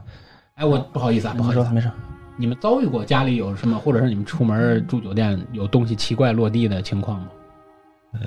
有呃有过，但是上我嗯次在你家那个咖啡杯就奇怪落到你的沙发上玩了，蛋去那儿，你给我扑了过 去。我遭遇过酒店，我住标间儿，嗯我把书包进屋之后放到了那个标那个标间儿那张床的正中间儿，我记得特别清楚，因为我当时里面有电脑，嗯还有当时就是有一个小工艺品，一个玻璃的小工艺品，嗯就要小心，所以我特别小心，嗯我做事比较细嘛，我就知道别快掉下来，嗯就放在床的床的正中间儿。嗯然后晚上睡觉的时候，我习惯连睡在靠窗的那张床，嗯标间儿一般有一张床是贴厕所的嘛，两另一张床是靠窗的嘛。嗯我习惯于睡靠窗的那张床，然后脸冲着那个窗，嗯嗯，因为我就特背别，对着门儿是吧？我就不想看着门那边睡，因为背如果是窗的话会有不安全感，嗯哦，但其实背对着门门有也不安全全感感，啊对对怎么睡都不安全。然后晚上睡觉的时候我就咣一声，然后起来一看书包掉地上了，换房， 第一时间就是换房，啊，你总遇见这种换房的事情，对，第一时间你就住的换房是不是那个最靠近酒店头呢头头里里的那应个该不是，因为我走廊尽我头住酒店很贼很讲究这然个。后你说换房的时候，他们有什么有什么反应没有？就是那些人，呃，就是你说那个嗯对服务工作员人对嘛，员对嗯对，服务员说哦您也换啊，你也喝，没没 没没， 多不安全了，就是就是赶紧啊换，因为他一晚上夜里嘛，这赶紧换就啊赶紧换了，没那么多话啊，赶紧换。我是之前有过一次这个。因为经常酒店一进门，左手边是一个挂钩，就是那种衣帽架式挂嗯钩，但是那种挂钩是它是上扬的，就是有凹槽，不是那种平嗯的一不会个滑棍下来儿这支出种来，的。嗯我进去之后就把我身上的一个挎包挂上面了，然后我就进到里面换鞋换衣服，然后等到我往外走，我刚转身往外走，那个包啪掉地上。哦，但是按照那个挂钩的形状和我挂挂上是去不可的，能掉到地它是上。不可能自己掉到地上的。嗯但是当时确实没没太在意。好，鬼故事到这儿，回招魂我们接着这个招魂继续啊，啊，遥控器掉地上遥了。控器掉地下掉地了上。掉完地下之后呢，这个鬼可能会突然会吓一下他嘛，因为把这个电视呢，他就搞雪花了，哦，没就是信号了，对，没信号了，就看不了了，雪花太吓人雪花太了，吓人了，对都吧是？让贞子闹的。我跟你说，就是不大知道家下一秒会是就是什么大家小时候就是这个电视坏的时候，大家第一反应是干 什么？拍拍他呀，对吧？挂块这肉或个者， 这个小姑娘呢，她也是走过去拍电视，嗯，这就到我们今年恐怖镜头，就突然这个 人老头儿从电视里出来了，是是哦是是，爬走出来走了出来，不是爬出来，他就是一闪那个画面，哦，就是因为正正那个在紧张的盯着 这个，音效拉满， 简直音效拉满。就是在紧张的盯着这个电视修电视的时候，突然这个画面就变成一个老头儿，他看着了也没这看小姑娘看到了，哦，啊，然后呢，这个小姑娘就开始给她妈说，因为她妈到晚上了嘛，她妈回来了，给她妈说这个事儿，她妈也觉得很害怕，嗯，然后终于相信了。对，然后也相信了，然后就找了当地的警察，哦，警察过来，警察就觉得你他不相信嘛，但是警察也发现这个屋里的这个嗯不太嗯正常是吧？椅子啊、柜子，就是当着他们的面在移动，哦，我去，就这是个不避人了，已经开始这说个白这了。这一段我觉得特别搞笑，这段是嗯什么？就是中间有一段，这个警察来了，跟他说说你们可能是老鼠，嗯，就是当警察刚说完，是老鼠的时候，那个椅子啪就挪过 去了，对，就是顺着那个路就直直直的就往就里是走。最早的瞬间打脸是主吧？要是鬼魂实在受不了这种侮辱，对对吧？他娘的，非得让你看看是不是老鼠因为。我当时有开弹幕，就网友就嗯说说鬼冒号，你礼貌吗？ 你说谁是老 鼠？然后下一个镜头就是这个警察就移动到门口了，迅速跑到门口和这个家里的妈妈和女儿说：“对不起，这件事情我们无能 为力，啊我以为下一秒警察说赶紧报警，快！我们只能给你们做一张登记表。嗯对，然后这个时候呢，我们的这个主角沃伦夫妇夫妇啊哎就上线了，叫他们来了，然后他们也带来专业的这个呃相机啊、录音啊这种的嗯来去测、我们刚才就讲过这些老设老备，几样，老几样嗯，他们是把这个相机对着那张单人的沙发，就是那个遥控器哦单人沙发，老头坐在那儿，然后呢，让那个小姑娘坐在那上去，然后招魂嘛，她不是这个女主的主业就是招魂嘛，嗯，然后附身的小姑娘说，这个老头儿就是说，大概意思就是说，呃，让他们走，就不要在这儿。打扰我安宁了。对的是吧，就嗯这样的。关键是我看电视这个小女孩他老他翻台当，时没说清楚 对，他就们是那说得个不清楚话的嘛话嗯，其实你只听他那一句话，听不出来他到底在说什么。对，是你哦是那句发视那个视频那啊段话呃，不是不是，哦是是当时这个呃罗琳进入到那个那个空间里面看到了这个老头儿，嗯然后这个老头儿跟他说了一些只言片语，但是罗琳并不知道是什么意思对。当时在现实生活中，艾德他们也听到了，艾德给录下来了对那一段话。就嗯那段话是这样，他们就录下来了嘛。嗯嗯然后他们就看到这个呃老头儿跟那个女主在说一些只言片语，嗯对他们说了一些话，就让他走啊，是怎么样的。后来呢，就是他们这个他们有拍了视频，也录了音频，他们去调查这个事儿嘛。最后呢，就是他们看的视频里面，警方这个录完视频之后给他们看，就是发现呢，其实这个椅子乱飞啊，什么是这个小女孩儿去主动的去扔啊砸呀，他们就在说可能是这个小女孩儿故意恶作去剧，恶作剧哦，去这么干的，然后大家就觉得这个故事可能就只是小女孩自己在编造嗯，啊，就没有说是特别恐怖，就是说小女孩自己故意恶作剧，强行破对，梗，强行破梗嘛。然后这个沃伦夫妇呢就往回走，散就了，要就要走了。角儿散了，就是当到车站的时候，好像是、还是某一个地方，走的时候呢，他录的那个磁带，磁带磁带，然后掉了，这是一个特别掉到地下了对特别经典的一个镜头，就是富伦夫妇以为他们解决完这个问题，嗯对对对对，嗯对吧？甭管是因为他毕竟在那个家里也看到了这个灵异现象，对虽然他对知道警察这个行为是强行破梗，嗯，但是他觉得也已我已经完成了我这个，就是说白了我就驱看一魔的下这个工作工了，作对吧？嗯，然后这磁带啪掉到地上之后，这两个磁带完就完整的搭在叠在了一哎起叠在了一起，嗯是一个十字形。对， 这个这个这个镜头当时很经典。进度条告诉我们事情没有这么简 单。对，嗯对对对，嗯，然后他们就走了，就是以为这个事情结束了。但是他看这个磁带掉了之后，他把这个磁带是拼接到了一起，然后是同时放，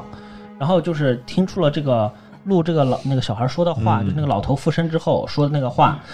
嗯，是两段话，然后他连起来放之后是叫“救救我”，他不放我走，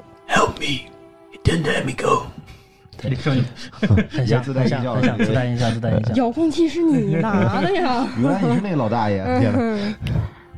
对，然后他不是洛林去问的嘛，他嗯不是去附体嘛，然后问完之后把这个话拼接出来，拼接出来之后，这个老头就说了这句话，就是要救救他，就是救这个老头儿。其实哦这个老头儿他就是原本这个房子的房主哦啊，他其实并不想要去控制这个小姑娘去怎么他样，也是被迫他的，也是被迫的，所以他总是发现一个，但是其实他背后还有一个对更厉害的还有一个对对 boss，对，还有一个嗯 boss，但这个 boss 是谁呢？最后他出现了，就是之前咱说的那个做梦里边做梦里那个做梦那个。哦修女修女修女，嗯修女，对，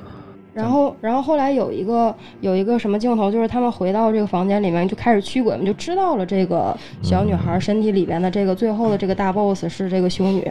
然后后面有一个镜头是，呃，就是这个罗琳不小心从这个二楼的窗户往下探的时候，发现下面正好向上杵着一根儿这个类似于桃木钉的这么一块木头。哦，哦，他就联想起了他那个梦，哦他就刚刚讲特那别个害怕艾德哦会穿进去啊穿穿进去，所以他就特别特别害怕这个事儿。就在这么迫在眉睫的时候，他想起来了那个老头说的意思。那个老头说了一个谜语，当时嗯谜语的大概意思是什么呢？就是这个有一样东西会跟随你一辈子。但是不是你选择的，就是类似的这些话，他最后反应过来是人一个人的名名字对对对对，所以他在这个紧迫的时候，就就明白说我要喊他的名字才可以去破这个梗。因为名字这个事儿，在西方的宗教里面也是一个人真正被赋予人性的一个关键的环节，嗯，很多驱魔也会用就是到对。他命名，真名就是你的真名是什么？真名嗯是就是你一旦真名被人知道了，你即使是魔鬼，你的真名是什么，嗯哦它其实有破绽了你就被破掉了，对对对，对对吧？所以其实到现在为止，人们都很注意保护自己的名字，比如说做节目的时候给自己起个笔名 儿，起个笔名艺艺名艺艺名名艺名对吧？上网攻击别人的时候要用键盘侠，对吧？ 对，要要不会网名儿，对你不会留自己的名字，对吧？不会把所身以份证号写上。说对对对 所以说这个名字其实对于这个最关键的就是驱魔是很重要的，就是你一旦知道了这个魔鬼的本名是什么，对嗯其实你就能消灭它了。对，是嗯然这后样，之前我们还画了一个知识点是什嗯么？是这个罗琳在就是类似像睡梦中的一个状态，他在划那个圣经。圣经哦，对对对，他这个时候就想起来，当时划圣经的时候有一个名名字字非常重要，就是这个修女的名字。哦，然后他就大喊这个修女的名字，然后最后是导致呃，最后结果是这个驱魔驱魔成功。对，对这个名瓦拉卡，对瓦拉卡是吧？对瓦拉卡嗯对这个这个修女修女名名字，叫这个也瓦是拉卡后续的这个招魂宇宙这个中名字的很中东啊，瓦拉卡。鬼嗯修女。鬼修女里边的那瓦拉个卡啊那个修女也是，就是就是就她这个人，就是啊这个瓦拉卡，是恶魔撒旦手下的一个第四多少那叫什么七十二修罗里面四的十七里，好像是第四十七个，应该是修那个手下的修女。然后他后续在这个《召唤宇宙》中又出了一部嗯专门写这个鬼修女的一个电影儿，嗯，好像就不是温导拍的，但是但是听但说、这是个、属于招魂宇宙，对属于对召唤属于宇召唤宇宙，宙但是听说这个评价就是很一般。因为招魂宇宙里其实啊，这剧情就到这儿了嘛，这嗯，这剧情就到这儿了，剧情就到这对儿对了。所以很多，所以很多朋友就是看《招魂二》，给《招魂二》起另一个名字叫《招魂二之你的名字》， 对，这个这个修女这个这个故事线其实一开始没有的，一开始温导安排的这个大 boss 就是那个老头儿，嗯哦，就坐沙发上那老头儿，是因为他拍完之后觉得这不够味儿，所以才加了修女那条线，对，因为你嗯很就单，太过简太单太了，单了，对，而且也没有太多镜头。其实这个片子里边所有的恐怖点都来自于那张修女修女的脸，对对，嗯，经典镜头，所以很多喜欢招魂系列的朋友们就说，这个二其实排的不如一好嘛，啊，对对对，对吧？因为第一个是剧情铺垫的嗯，大部分其实就是有点吃一的那个老本儿，对吧？对它的是的故事的结构比就较是因为相似你一如些，果没看过 一，单独看二的话，你的恐惧感不会拉满。对你只有有那个一的背景，对沃伦夫妇也有足够了解的情况嗯下，那么其实你这个恐怖感才会真的被对，拉满而且你的期待值在在那里摆对着你的呢，期待值就会上升嘛，嗯对吧？就是在之前我看了一个知乎上有人评论啊，嗯说这个《招魂二》啊比《招魂一》差一些，知道为啥吗？嗯就是他们是这么解释的：说《招魂一》呢，全篇死了一只狗和一只鸟，没有血浆，就非常恐怖了；而《招魂二》就是谁都没有死，然后就有一个鬼，然后仅凭音效和语言镜头就支支撑起了电影，啊就是这个其实情是况不是？对这其实是温子仁他所有特的色，特色，就是他这里真的不死人，对，就一个人都不死，哦一个人都不死，但是会把你吓得半死，就是唯一死的就是你， 观众活观众被吓吓的。是观众，对你像第一《招魂一》真的是谁都没死，没有死对，人没有没有嗯死人，他这死的人咱都是往历往史的上谁谁死。印象中的对这对个恐怖片，你多少得死一个两对个。对对对对，要不都对不起大伙儿的等对待，对是吧？ 对对，其实从死寂开始就是，就是没有除了他老婆之外，死寂当时男主的那个老婆之外，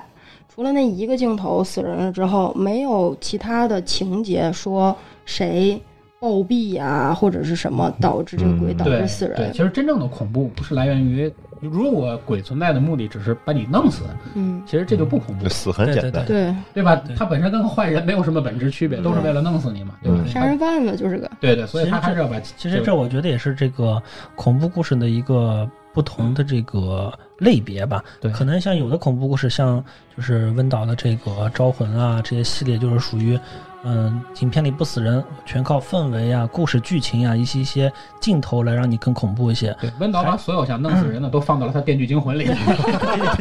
然后那里玩命死。 杀够了 已经。太过过瘾瘾了，了过瘾了。但是我之前看的那个美国恐怖故事，嗯那个你们没恐，就我看了一季，就是在一九几几年的那个，就是复古的那种恐怖的嗯，那真的是死人死的太凶残了，一嗯集一个，一集一个，一集。对，美恐它它之所以叫美恐，就是因为它还是在整个西方恐惧世界嗯的就是什么那个对，那个状态。对凶残呀，死人会对多一些。当然我们在这里聊了半天，聊了《招魂一》《招魂二》，其实《招魂宇宙》并不止这两部电影，嗯嗯对对吧？但是我们在继续后面的情节之前呢，我们需要对这两部招魂系列的电影做一下相关的知识点的延伸和补充。嗯其实聊了《招魂一》和《招魂二》之后，大家最关心的问题，第一个就是沃伦夫妇的问题，嗯嗯对吧？嗯一个就是我们会提到的，很多了解《招魂宇宙》的都知道，它里面有一个著名的一个娃娃的问题，嗯安娜贝尔，对吧？安娜贝尔，沉浸式，对，所以我觉撸得，嗯娃，所以我因为毕竟《招魂三》虽然是《招魂宇宙》的，但是它不是温导对他不是温导拍的，拍的，确实差一些。对，嗯所以说呢，我们对于《招魂三》的剧情呢，可以先往后放一放。我嗯们在这里头先把借着这两部的剧情了解一下沃伦夫妇到底是谁，嗯究竟是这部电影里的创造出的这个主人公，嗯，还是说真正历史上真有其人，对吧？哎对，对驱魔两口子，哎，然后哎驱魔两口子正式今上线了。嗯，今天给起到不少名儿， 艾伦，，嗯，沃德或者，我的艾伦夫妇， 其实这个艾那个艾伦，啊沃伦夫妇是真实存在的。嗯这这个两口子，因为大家都知道这个，可能不知道，招魂宇自己破自己的手， 招魂宇宙的几乎全部的故事都是根据真实事件改编的，嗯这个也是为什么大家会觉得可能格外恐怖的一个点。 因为觉得他可能真实发生过，嗯对，它是真实发生的。然后故事的这个怎么说，就是来源就是沃伦夫妇写的一本书。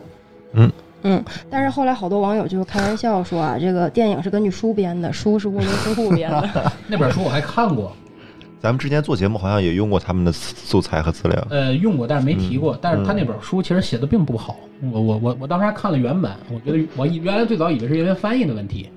后来我看一下原版，其实文笔也不是很好。主要自己看不懂。它其实是类似像自传的这么一个对对对一个对一对个状态，而且特别流水账写写下来的，我觉对得，嗯，就讲各种故事，各种他们驱魔的故事的这么一个状态。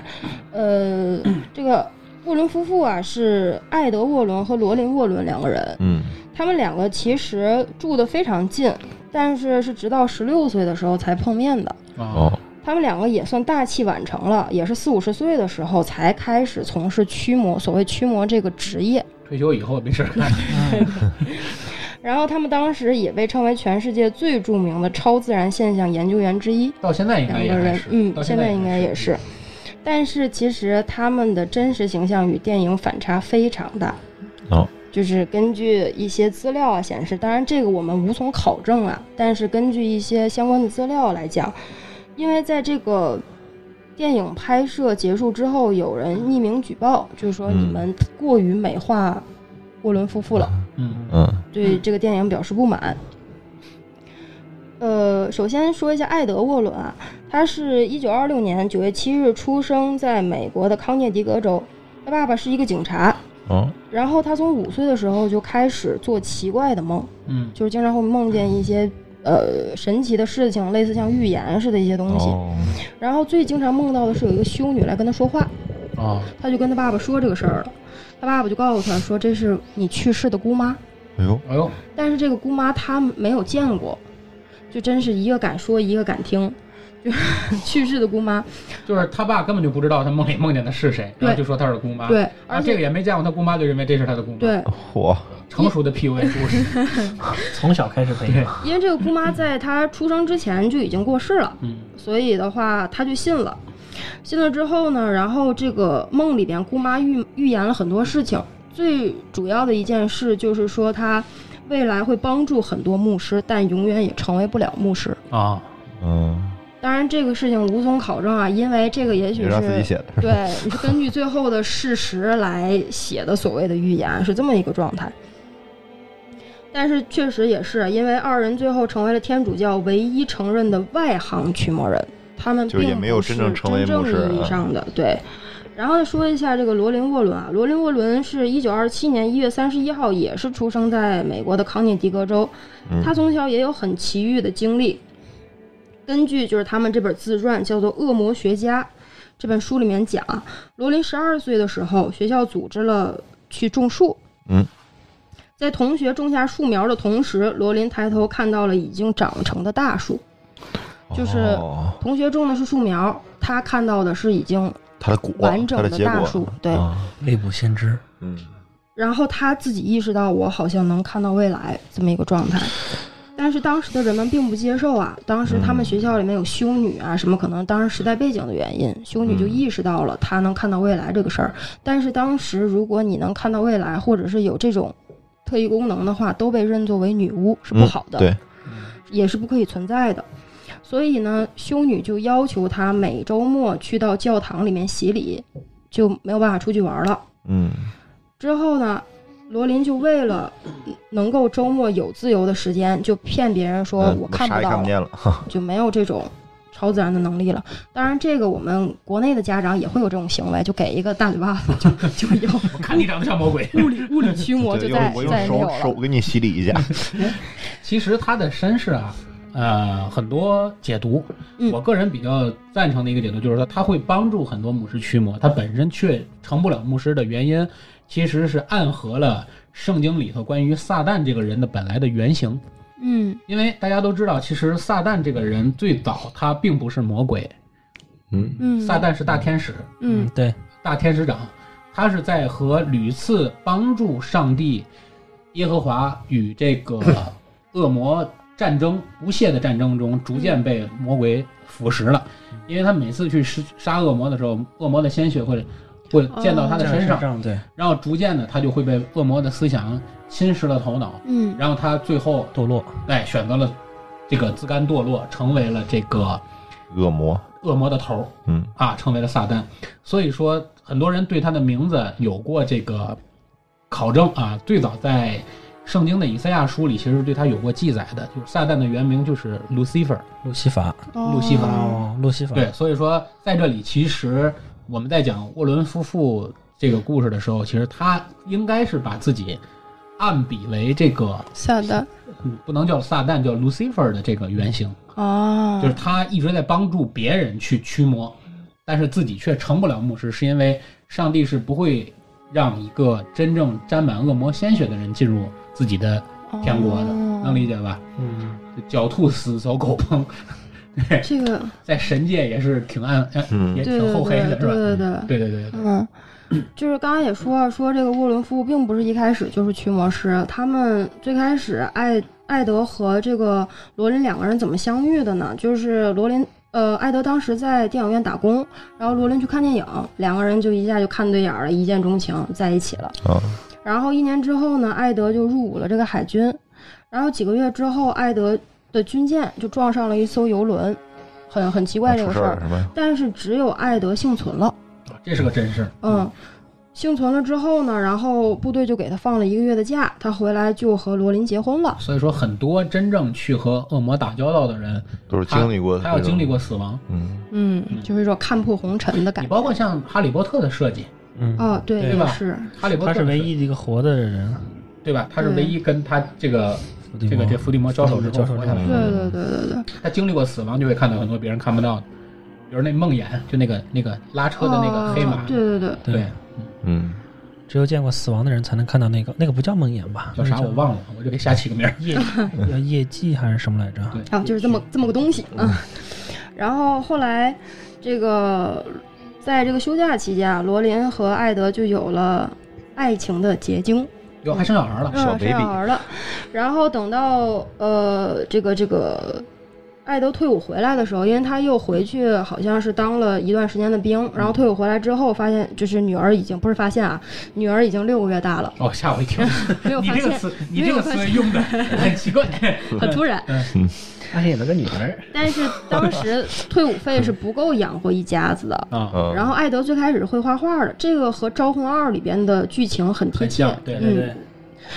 但是做画家，大家也知道，这个画家活着的时候嗯基本上都不值是钱的食不果腹的其。实不是，我查了一下他的身世，嗯他当时因为他们艾德画画特别好，嗯我还查到了网上一些当时艾德原始的画作，嗯，他画的很多画都是地狱题材，就是那那是我我有看到，是后来是他画了一个鬼屋，对对对对对对他一开始画的画就是不卖钱，就是啊对没有这个题材的，没找到自己的嗯风格，对对嗯对，不。然后他偶然间画了一个鬼屋，就讲就跟别人讲他的故事，结果就被重金买下了。他就发现，哎，这是条财路，对就开始哦罗琳开天眼，他负责画鬼屋。对，他负责把这事儿记录下来，对啊用连环画的形式记对，录下然来。后然后罗琳开天眼，然后就发现了这个事儿，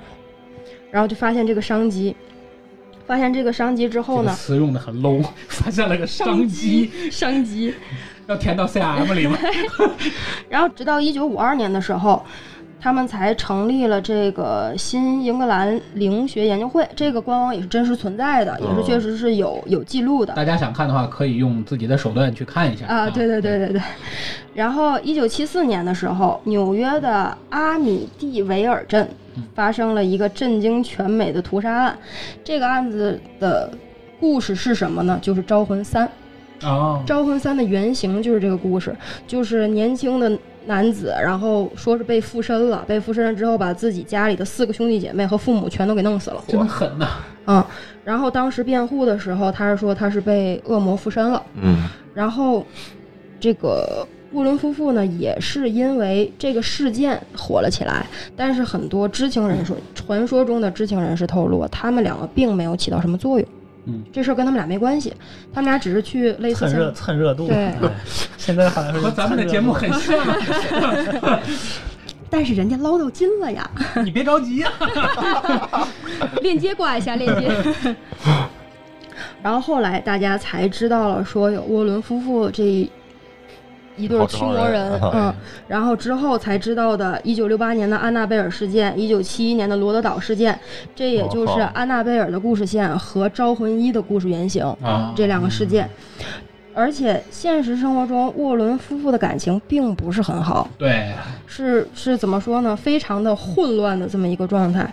刚才也说说电影结束之后是有人向片方举报的，说你们过度美化了这个沃伦夫妇的这个状形态象，嗯对，而且并且揭露了一些沃伦夫妇是有品行问题的，就不只是说两个人感情不好这么单纯，因为他们牵扯了一个人叫朱迪斯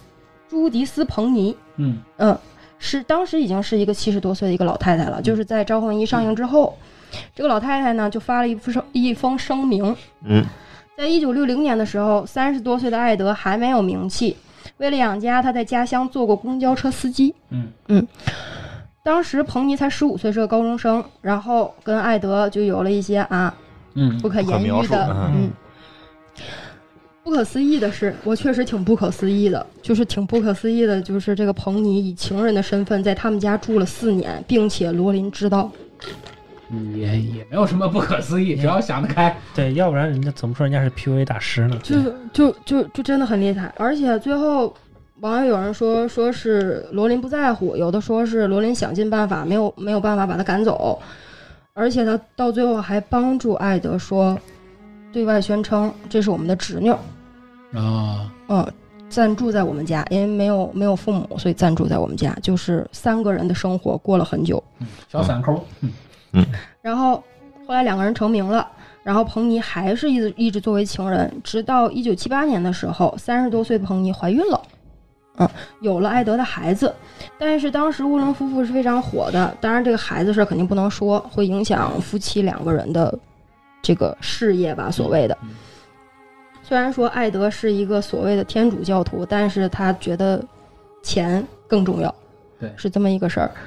但是当时这个艾德呢，就为了维护自己的名声，律师他的律师就出面了，就解释说，这个彭尼是被人操控的，他说出来这些话是别人写的，故意就是黑他的 啊，对，其实都是假的这些事儿。也说不准。嗯，但是后来呢，就在这个事情大家吃瓜不知道该站到哪一边的时候，招魂一的偏方律师嗯，出来了，啊，发了一封声明，也不算声明吧，就是像一篇文章，说明嗯，啊，说明说这个在签约之前，因为呃他是有版权问题的，所以跟沃伦夫妇签了这个协议。啊，我以为说沃伦夫妇是临时 工，我讲了一下，说当时沃伦夫妇是要跟片方约法三章的。啊，第一是不可以在电影中显示夫这两个人有犯罪，包括性侵犯成年人等。啊，对，因为一下会影响到整个片子的问题。对，然后第二是不能将二人改编成婚外情。啊，然后还有一些后面细碎他就没有讲，然后网友就觉得说，虽然说这个经常会有所所谓的这个委托方和片方签这种就是约法三章的这种协嗯议，但是很少有规定的这么明确的，对，就是有点此地无银三百两了，嗯嗯，就是这么的一个状态，所以其实可能也许根据这些资料看出来，也许他们俩可能真有点事儿。对不是什么正经人，不是表面上那么和谐。对对对，其实我觉得是这样，因为驱魔这件事对他俩来说应该就是一工作吧。对，嗯即使他俩私生活没有像想象的这么好，因为他俩也不是靠爱情驱魔，对吧？不是靠能力驱魔，嗯对。所以是不是会影响他们的能力，或者这件事情会不会影响他俩本身具不具备这项功能？我觉得也待讨论，对吧？但实打实的说，其实虽然说我也去用我的途径去看过他俩的那个官网，嗯上面也介绍了很多故事，包括在海外还有他俩的这个博物馆，嗯对吧？嗯那么其实我觉得怎么说呢？我我倒不是太相信他真有能力去解决这个问题，嗯，但是他能不能看到这个问题，这个还真的不好说。对，这个没有证实，好像没有实质的东西去说明，因为你要能证实它是假的，证明你就有方法能证实它是真，哪些是对真的，对对对对吧？这个因为本身对于这个世界的讨论，它就是一个处于辩证关系里头的嘛，对吧？对你既然无法证明鬼神之说是假的，对那你也无法证明哪些鬼神之说是真的，真的对吧？对所以它就是打在了这个交接点上了。嗯。嗯，然后说到这个沃伦夫妇是真是假呀，这个就要说到这个电影了，因为电影的原型是根据他们的故事来改编的。然后就是网上有人讲说，这个《招魂一》的这个原型是叫旧阿诺德庄园，嗯就我们刚才有说占嗯地特别八大十的庄万园平方米的那个，对，这庄园是真实存在的，真实存真实在存的在。的。然后它是建于一七三六年，美国建国是一七七六七六年年，，对，所以这个庄园是历史非常悠久的。中间就有一个说，呃，说这个女人从醒来之后发现有个人站在她床头，这个是有当事人描述的，确实是有这么一个状态。嗯，然后他们在买这个庄园的时候，前业主曾经提醒他们说晚上一定要开着灯，在这种情况下都买，这多想买，他本身就想买来干鬼屋，我估计。然后进到里边之后，呃，这个人数家庭人数是和电影里边是一致的，一嗯致的一个爸爸、一个妈妈，然后五家庭个成五员这个是一女样儿，的。对，五个女儿。然后他的前主人是叫阿诺德的一一家，他们八代人一直生活在这里。然后当时住进来的时候，妈妈就觉得这个屋子很灵异、很奇怪呀、比如说看到人呐、或嗯者是怎么样的，钟表亭这些都有。然后他就开始查这个阿诺德这一家人，中间有两个人上吊，一个人服毒，一个孩子被奸杀，四个人被冻死，其他病死的不计其数。嗯，就是确实有问题。太惨对了，，他就觉得特别有问题这个事儿。后来我们发现啊，主要是这个妻子卡罗琳受到了刺激比较大，然后丈夫觉得才觉得这个事情有问题。大家记住啊，从始至终，这个丈夫都没有任何的，就是感觉到感受到鬼或者见到鬼或者有灵异的现象都没有，都是女的在说，都是女对的吧？和家里的这个女儿们，就是会有一些感觉到有一些灵异的事情。然后这个爸爸就觉得这个事情可能真的有蹊跷，然后联系到我们的沃伦夫妇。这个时候主人公出场了，然后沃伦夫妇到他们家之后呢，简单的询问了一下，也检查了一下，然后说当时有个传说，说以前有一个女巫把针头插进了婴儿的头部，嗯，导致这个婴儿死亡，然后后来呢被指控谋杀，然后当时被抓到了之后呢，经过严刑拷打，这个都没有就是没有怎么说，那叫定罪。嗯，最后这个女巫受不了了呢，在后面的谷仓就上吊了。然后最后这个沃伦夫妇说，这个鬼就是上吊的这个女巫，所以他们建议驱鬼。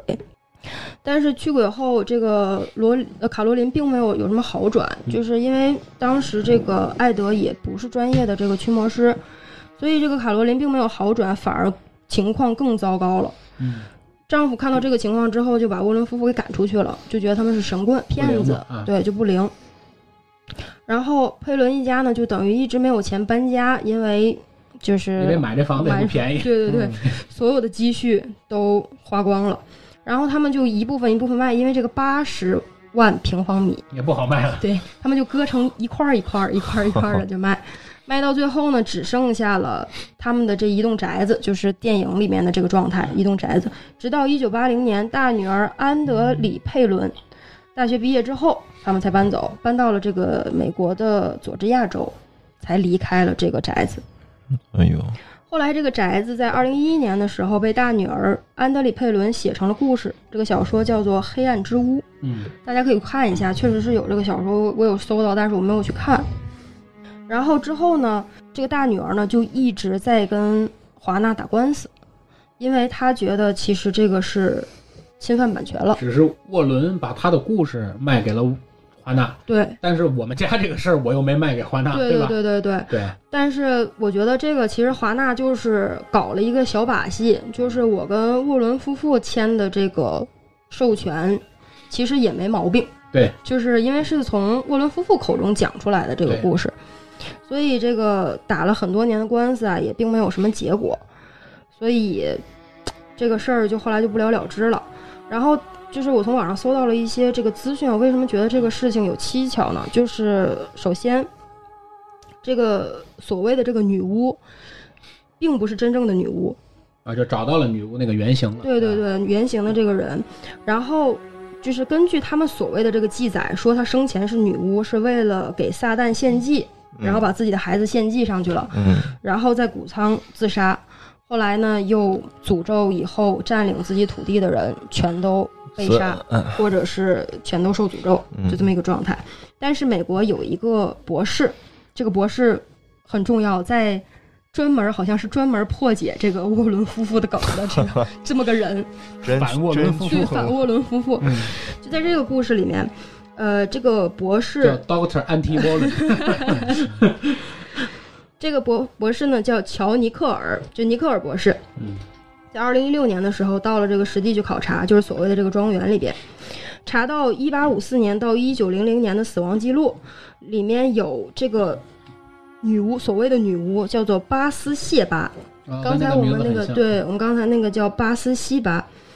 找到了他的死亡证明，确实是有真实的人，但是和书里面的剧情是完全没有关系的。啊，也不是个坏人，对对对，是个正常的女人，就是她的生平是一八五四年到一九零零年，这个是一个在网站上面有一个官方的这么一四十多个岁，记记录的。嗯，然后他当时是死于一八八五年五月二十五号，然后当时死因是中风，但是啊并没有人说是女巫，病盲，嗯，只是说中风。然后并且呢，这个博士也找到了墓碑，她的墓碑是葬在公墓里边，和丈夫是一起的。啊，正常，对嗯，如果是女巫的话，大家不可能给她葬在公墓里，和她丈夫葬在一起，啊火这是烧啊一，当时个不都有明确要求对吗，？肯定女巫已得经火找烧不到对尸体了，就火已葬经。啊，然后后来博士也证实说，这个佩伦一家就是我们的这个主人公一家，其实女主人非常非常的迷信，哦，就在搬进这个庄园里面之前就非常非常迷信，经常说自己撞鬼啊、中邪呀、然后为了博得丈夫的关心。啊，哦，太吸引忙了人，注意对啊，对对对，然后大女儿的书中也经常提到说，母亲和父亲吵架的时候，时常会装到中邪，希望丈夫能够妥协，就是希望她爸爸能够顺从。自始至终，这个丈夫都没有遇到过鬼，这个我们刚才也有讲。后来孩子们各自有自己生活之后，就是这些女儿们并没有再有遇鬼的这个状态了。但是卡罗琳还是没有什么变化，所以大家就觉得可能是卡罗琳自己，就是自己说白了有点装疯卖傻编吧造的那啊种嗯，然后影响到了女儿们，导致女儿们也用这种手段来博取。你看这就是关注，这就是公说公有理，婆说婆有理，对对对吧？对如果这个换个角度，肯定有人解释说，她丈夫因为阳气重嘛，所以她看不到，嗯或者她八字儿 硬，对哎对对对吧？那中女国的老花儿对你可能女的这八字儿软，或者她或者阴气阴气重，重对吧？对或者身体不 好之类之类的，然后就说她她可能能看能到，看到，哼这个怎么说都有理啊。然后后来就是我们最关心的这个房子到底怎么办了呢？对，沃伦夫妇把它买了。然后做个鬼屋是吧？然后，一九八七年的时候，一个一对叫诺马夫妇的买下了这栋房子， 嗯，一住就是三十年，但是没有任何的灵异，什么事儿都没有。但关键是房价肯定低，给他们主要一通他俩炒也作是阳气重命硬，不怕这东西。就一点事儿都没有。然后后来二零一三年的时候，《招魂一》上映了，上映了之后就有很多人根据地址来到这个嗯找宅着宅子了门口啊、拍照了。嗯，然后有有人就说说你房子里有恶灵，我要把你房子烧了，哦，疯狂的粉丝们。然后后来两个人就实在没有办法了，因为影响正常生活了，所以就上传了一个视频去辟谣，就说我们刚搬进来的时候，前主人他们要半夜开灯，是因为这个房子在盖的时候电灯还没有发明，所以他后来的电路是后来装的，设计非常不合理。嗯，而且卧室和卫生间距离非常远，一个在一楼，一个在二楼。如果半夜不开灯的话，很容易摔倒摔伤，哎呀，是起到一个安全角度的考虑。然后他们还有说，之前这个以前的这个卡罗琳说，房门会自动开关，就是自己就开了。嗯，嗯，这个状态其实是因为老房子地板下陷，啊好，关哦不关所不以严，嗯关不严，所以所以人一走过去，地板一下陷，门自己就开了。后来他们整修了门框和地板之后，就没有再出现同样的问题。也可能是鬼开不开了， 太近 了，打破了鬼的风水。哎 然后一直到二零一八年，因为《招魂宇宙》一直在拍嘛，就是一直到二零一八年，他们都一直挺受困扰的，所以两个人就搬家了。搬家嗯了之后呢，又被另外一对夫妇买下，把这儿改成了景点儿。 对，太没商机了。你看，哎我人直对接装，对 我直接装装，对啊你别烧，你先来逛逛， 那第二对买下的夫妻是沃伦 吗？我就关心这个问题。啊有可能是沃伦派来的。背后背后大老板，暗股， 暗达到这股。个目的了。然后还有人说说这个故事为什么就是呃虚伪参半吧？因为这个刚刚有说说这个佩伦家的大女儿，这个安德里佩伦写这个小说的时候，写到第三部就已经开始有点玄幻了，就是哦他 是、是他 编编不下去，对，他是号称是根据自己家的真实的这个事件去写的这个小说，但是陆续写到第三面就会出现什么外星人啊什么乱七八糟，就已经开始跟跟贞子一样了，维凶灵嘛，到最后变成外星人了就。开始胡扯胡了，扯了所以大家就觉得他这个事儿可能就只是为了卖钱而已。因为西方本身这个一个是就是灵异事件协会和外星人协会一直在打架。对，大家如果关注国外的网站或者论坛的话，会发现真的是这两个协会一直在打架，就是很多灵异事件，这边说是鬼神闹的，那边说是外星人闹的，反正基本上他们两个都在打架啊。 就说这也不能抢谁的 生意，对对对对对。呃，我们对于这个沃伦夫妇的一个简单的履历介绍啊，嗯或者是对他们这个职业生涯的这么一个回顾呢，其实大家会看得出来是偏破梗向的，对吧？嗯就是我们认为，其实，呃，因为我们几个在录这期节目之前也展开了一个讨论，就是说嗯你到底相信他们俩有这个能力，还是不相信，对吧？嗯，反正我们也是各执一词。哎，稀饭还是偏信一点对我觉着这这些东西存在即合理，我觉着啊。这有嗯些东西可能是我们这是所有键盘侠伪装 自己的存在即合理存。在即合理嗯，虽然我们没有真的 见过，但你能认为它不对吗？对你要不能证明它不对，它就有存在的可能。这是个辩证法 对对啊，对吧？就是咱们既然没有任何的评判标准去确定它没有，对对但是咱们就哎，就是把自己给破。对对对。然然后后哎刚刚说那句话就是，我认为它的存在是有可能性，但是对于这个沃伦夫妇的能力，咱还是有待商榷。但是是否真的有这些东西，我还是保持怀疑态度的。对啊，因为咱们也做了好多期这种节目，包括在一开始咱们做这些，呃，远古的地球历史啊、外星人历史，我就总对这种猎奇的东西，其实它是有很多的依据可以佐证它对的。节目录到今天，哎基本上一百100多期了，一百一十三期， 113一十二期了。大家会发现，其实整个侃爷茶馆也是个宇宙，对吧？对， 你没有侃爷前 宇宙侃爷宇茶宙。茶馆宇宙，你没有前面的那些节目做铺垫，这期对节我目们很多总东是西你听，我们经常会 call back，往回翻几比期如都说翻尿不不到。湿那一波， 对啊，比如说我们会经常请吴大奇突然上线，对哎吧？，咋把又说到我了？没你事儿，没你事儿，那我走了。就是嘟嘟。又下线了。对，其实小杨这边呢，还是认为他还是偏不太相信沃伦夫妇他们这个能力，是吧？我可能是更愿意相信他们是假的， 那就是因为我本人比较怕这些东西对，我更愿意相信科学呢。因为我一直觉得说，他说叫超自然现象，那怎么不说叫伪非科学现象呢？对，走出科学 嘛。对对他最肯大定的是灵异事件研究机构走走不进科 学，它所以肯定是有一些。就是科学范围能解释，但是只不过我们现在可能还研究不到的这么一个但状态。是其实提到嗯招魂宇宙，它绝对不只是招魂一、招魂二这么简单，对吧？其实对它还有一部很重要的作品，就是安娜贝尔，对对吧？ 对，安娜贝尔也，我们既然作为整个这个招魂宇宙中很重要的一环，那么我们其实，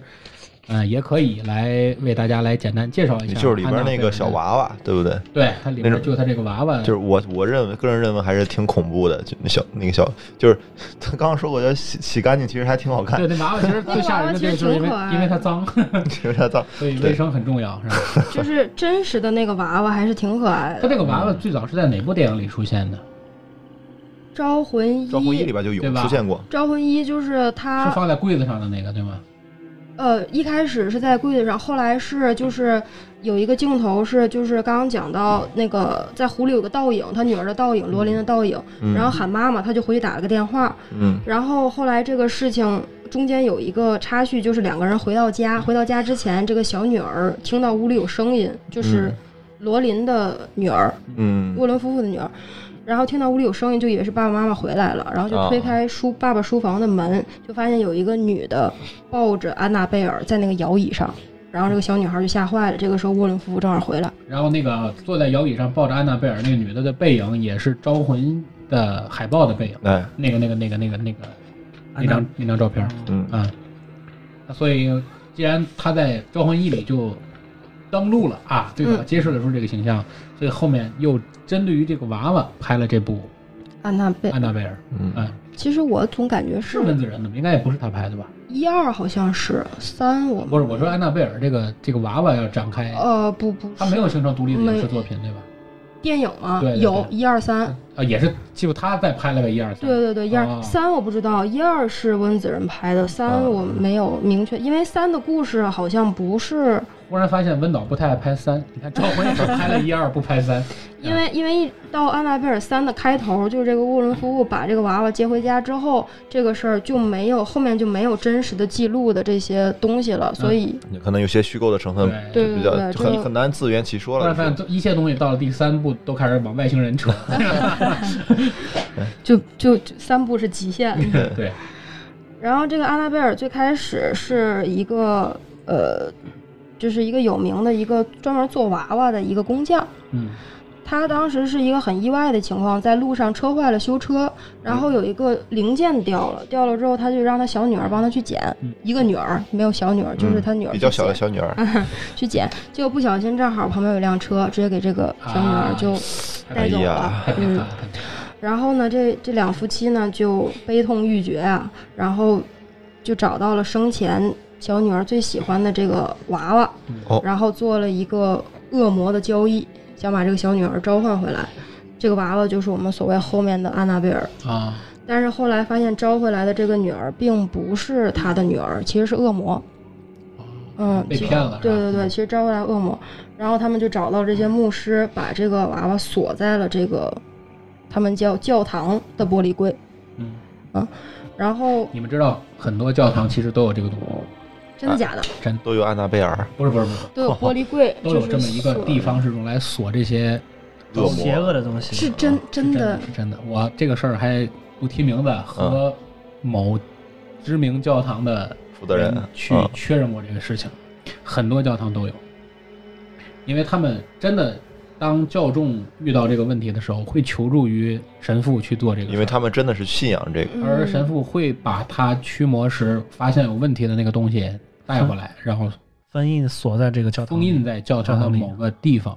会有的，就咱们可能也看不到，呃，不会展示的，但是会有这个地方。啊肯定不对外展示嗯。，这个我不是跟一两个教堂的负责人聊过这个事儿，那所以就是每个这个东西都会有一个他自己的恶魔的故事。它会有一个载体，因为恶魔很难脱离载体去为非作歹，嗯因为它毕竟是一个灵体存在。啊因为包括招魂系列里，他都是要人附所身嘛。所对塑造的所有的恶魔，如果它其实只是一个灵体或者是一个就是不成形的这么一个东西时，它很难为非作歹的。做不了恶嗯所以，它所有的灵体想作恶或者想完善、完达到它的某种目的的时候，它总要通过某种载体去做这个事情，而承载这个灵体的这个东西，一般就称为灵媒，也就是我灵媒们所谓萨满教的这个理论根源所在。嗯，这个就是《招魂一》里边有一个剧情，就是沃伦夫妇带他朋友来参观他的那个小啊仓库、嗯嗯小博物馆，他朋友就问他说：“你这些东西为什么不烧了？”然后艾德就说：“说烧了只是烧了他们的载体外表，嗯对就是表象的东西就。没法卖票了。商业夫妇，”然后刚刚我说到这个安娜贝尔的父母，后来就找了这个教堂的神父，把他锁在了教堂的这个玻璃柜里。嗯后来两个人可能也是为了赎罪吧，就开了一个孤儿院，然后收留了几个小女孩儿。然后其中有一个小女孩儿，当时就是不知道为什么这个玻璃柜会在家里面，就封印在了一个房间里。啊，这个男主人就跟这个小女孩讲说，这个房间不可以进，嗯，这个房间不可以进。然后，但是这个小女孩还是好奇，偶然间捡到了钥匙，就进到了这个房间里面，把这个安娜贝尔给放出来了。啊，然后潘紧多拉呀，嗯，紧接着这个屋子里面就发生了一系列的附身，就是安娜贝尔其实已经是一个恶魔载体了，变成，嗯，然后附身到小女孩的身上，想要就是为非作歹了，对嗯对对对然后后来呢？因为中间的剧情其实没有过多的，就是像招魂啊，剧情很紧凑啊什么，嗯其实就是他一个在找载体附身的这么一个情况，就是在这个、啊不停不停的在找找这种对宿主，在这个几个小女孩之间来回来去，来回来去，然后两嗯个、这两个夫妇发现事情不对了，也开始找牧师啊，找什么。嗯然后后来最后的结果就是这个恶魔附身到了一个小女孩身上，然后这个小 女孩跑掉了。最后一个镜头就是一对夫妻在另外的一个孤儿院里面收留了这个所谓恶魔载体的这个小女孩，哦，然后紧接着这个故事线，小女孩长大了之后，去就是这个安娜贝尔一，因为她二是最开始讲安娜贝尔是怎么来的，啊就是倒叙嘛对，嗯然后来到了这个安娜贝尔第一部最开始的时候，最开始的时候是一对老夫妇的一个养女，以为是中了邪教，然后抱着安娜贝尔的这个娃娃和她的男朋友一起杀掉了想想去杀掉邻居的一个孕妇，嗯，但是没有成功。然后临死的时候呢，在墙上留下了一个恶魔符号。啊，嗯，这个孕妇呢被她丈夫救了，就是被自己的丈夫救了。救了之后呢，警察来了，就给这个孕妇讲解怎么回事，怎么回事。这个孕妇就不想听，但是她莫名其妙就很喜欢安娜贝尔这个娃娃，就留下了这个娃娃。然后又是第二波娃娃 照载体的，这个过一个程故事然后这个故事线就连上了。然后后来呢，就是有一些就是恶魔作祟呀、什么东西乱飞啦，嗯什么这些出现幻觉啦之类之比类较的。正常的操对作对，对对对。然后直到最后的时候，第三部这个娃娃来到了一个公寓里面，三个女孩住着，也是莫名的很喜欢这个娃娃，哦，但是这个娃娃会自己移动，所以请来了沃伦夫妇。然哦后沃伦夫妇把这个这次驱魔手段非常简单，就是把这个娃娃带走了。把它封印起来，真厉害，对，然后后面的故事就沃伦夫妇给的这钱他们个就拿走了。这个记录里面就没有了。这个娃娃现在还在沃伦夫妇的展览馆展览馆里对，对还在他那个展览馆里。真长那样吗？我没去过，不是我没去过，嗯有一个图片，那个娃好娃像其实超可爱，对，就就是比这个电影里的要可爱的因多为了。电影里不可能用这个娃娃的原型，对对，因为原就是型太就可爱了。那可对就那刚才小不太强恐怖了。对，对就很恐怖哦，对，电影里可能是要它就是个娃娃。渲染一下它这个恐怖的东西，它对跟原版可能还刚差才一些小杨讲到了这个恶魔的符号，其实这里可以衍生出来一点知识点，就是说，其实恶魔到底是一个什么样的符号？一般讲，一般讲，我们可以纵观西方的很多恶魔历史，恶魔大概符号其实呈现三类元素，嗯，第一类就是六芒星，嗯，哦，六个角的星星嗯，六芒星啊。第二类就是倒十字，倒十哦倒十十字架次，对，倒倒十十这个次，好像是《招魂二》还是《招魂一》招魂二里里面有就是有那一个个镜那头，嗯个家里修女所有的出来的时候，对所有的十字架十全字架部都倒倒过过来来，对对对它，表示对，就是因为上帝是三位一体嘛，对吧？嗯它呈现十字架的形状，就是 anti cross 这个词本身就是对于，因为十字架就是 cross 嘛、嗯， a n t i cross 就是对于上帝的一种侮辱、然后反抗类似反抗，对。嗯然后所有由恶魔代表出的三这个数字，嗯都是对于上帝的一种一种反抗，或者是对上帝的一种一种羞辱，哦，因为上帝是圣父、圣子、圣灵嗯三位一体嘛，嗯所以由一切对于三位一体的反抗，包括对于三这个数字的反抗，其实都是对上帝的不尊重。所以你也能理解为什么温导温导不拍拍， 三，想想反抗上嗯帝，啊对，这是我我的理解，这是我刚才说的两个符号。嗯第三个符号就是偏克苏鲁一点儿，就说是那个羊羊头的形象，这个嗯在《招魂三》里边有对，羊头的形象，羊头的形象也是恶魔的代表、嗯哦。挂羊头卖狗肉，啊，跟这没关系，哎，那我的头是就他头也是羊头。 砍下来都是。然后这个就说，对于这个羊羊骷髅头的那个形象，其实也是恶魔的形象。大家可以想象，就是我不知道你们玩没玩过 PC 游戏，就是那个 Diablo 啊啊啊，知道知道啊 Diablo 那个那个哦 logo，其实就是不是那个羊头形对象。对。对，包括 Diablo 复活之后，他那个头的形象其实就是个羊头。羊羊头羊角，对还有好多死神的那个形态也是羊头，然后对底下脚是蹄子的那对那对对种对状对态对。对。所以说这个这个就是一般来说西方世界对恶魔符号的三种诠释嗯啊，这是借着这个题材的一个延伸啊。嗯。这个说到安娜贝尔这个事儿，就是有电影，它肯定有真实的故事。这个时候，我们沃伦夫妇又来了。又来了，嗯又来了。为什么说这个后面第三部就直到开始呢？就是这个安娜贝尔这个娃娃其实很可爱，它当时是出自于一个一九四一年的一个动画片儿，翻译成中文叫《破烂娃娃》，是个毛绒玩具。破烂娃娃太干净了，粉头发的一个，就是上个世纪国外可能很流行啊，是因为温导是觉得它太可爱了，所以改成了安娜贝尔现在的这个样子。哦，然后根据这个新英格兰灵学研究会的官网，就是这个沃伦夫妇的这个网站研究，当时的这个主人公是一九七零年得到的这个娃娃，然后这个娃娃的主人是谁呢？是这个唐娜。然后唐娜和她的两个朋友，这三个女孩是谁呢？就是《安娜贝尔三》里面一开头，哦，住在一起那三个小女孩住在一儿起啊，这个镜头呢，在《招魂一》里面，最开始沃伦夫妇去学校里面讲座的时候，也有这个镜头，也是用这个镜头去开的片。然后最开始为什么说就是说这个安娜贝尔的真实性有待考证呢？因为一开始说这个娃娃是唐娜生日的时候妈妈送的，然后后来又感觉唐娜觉得说娃娃这个娃娃会自己移动啊，或者怎么样的。但是后根据后来的这个采访啊，还有电视节目，沃伦夫妇又讲说这个娃娃是唐娜圣诞节收到的圣诞礼物，哦，就是时间线说法重合说法不上。一啊对，一开始说这个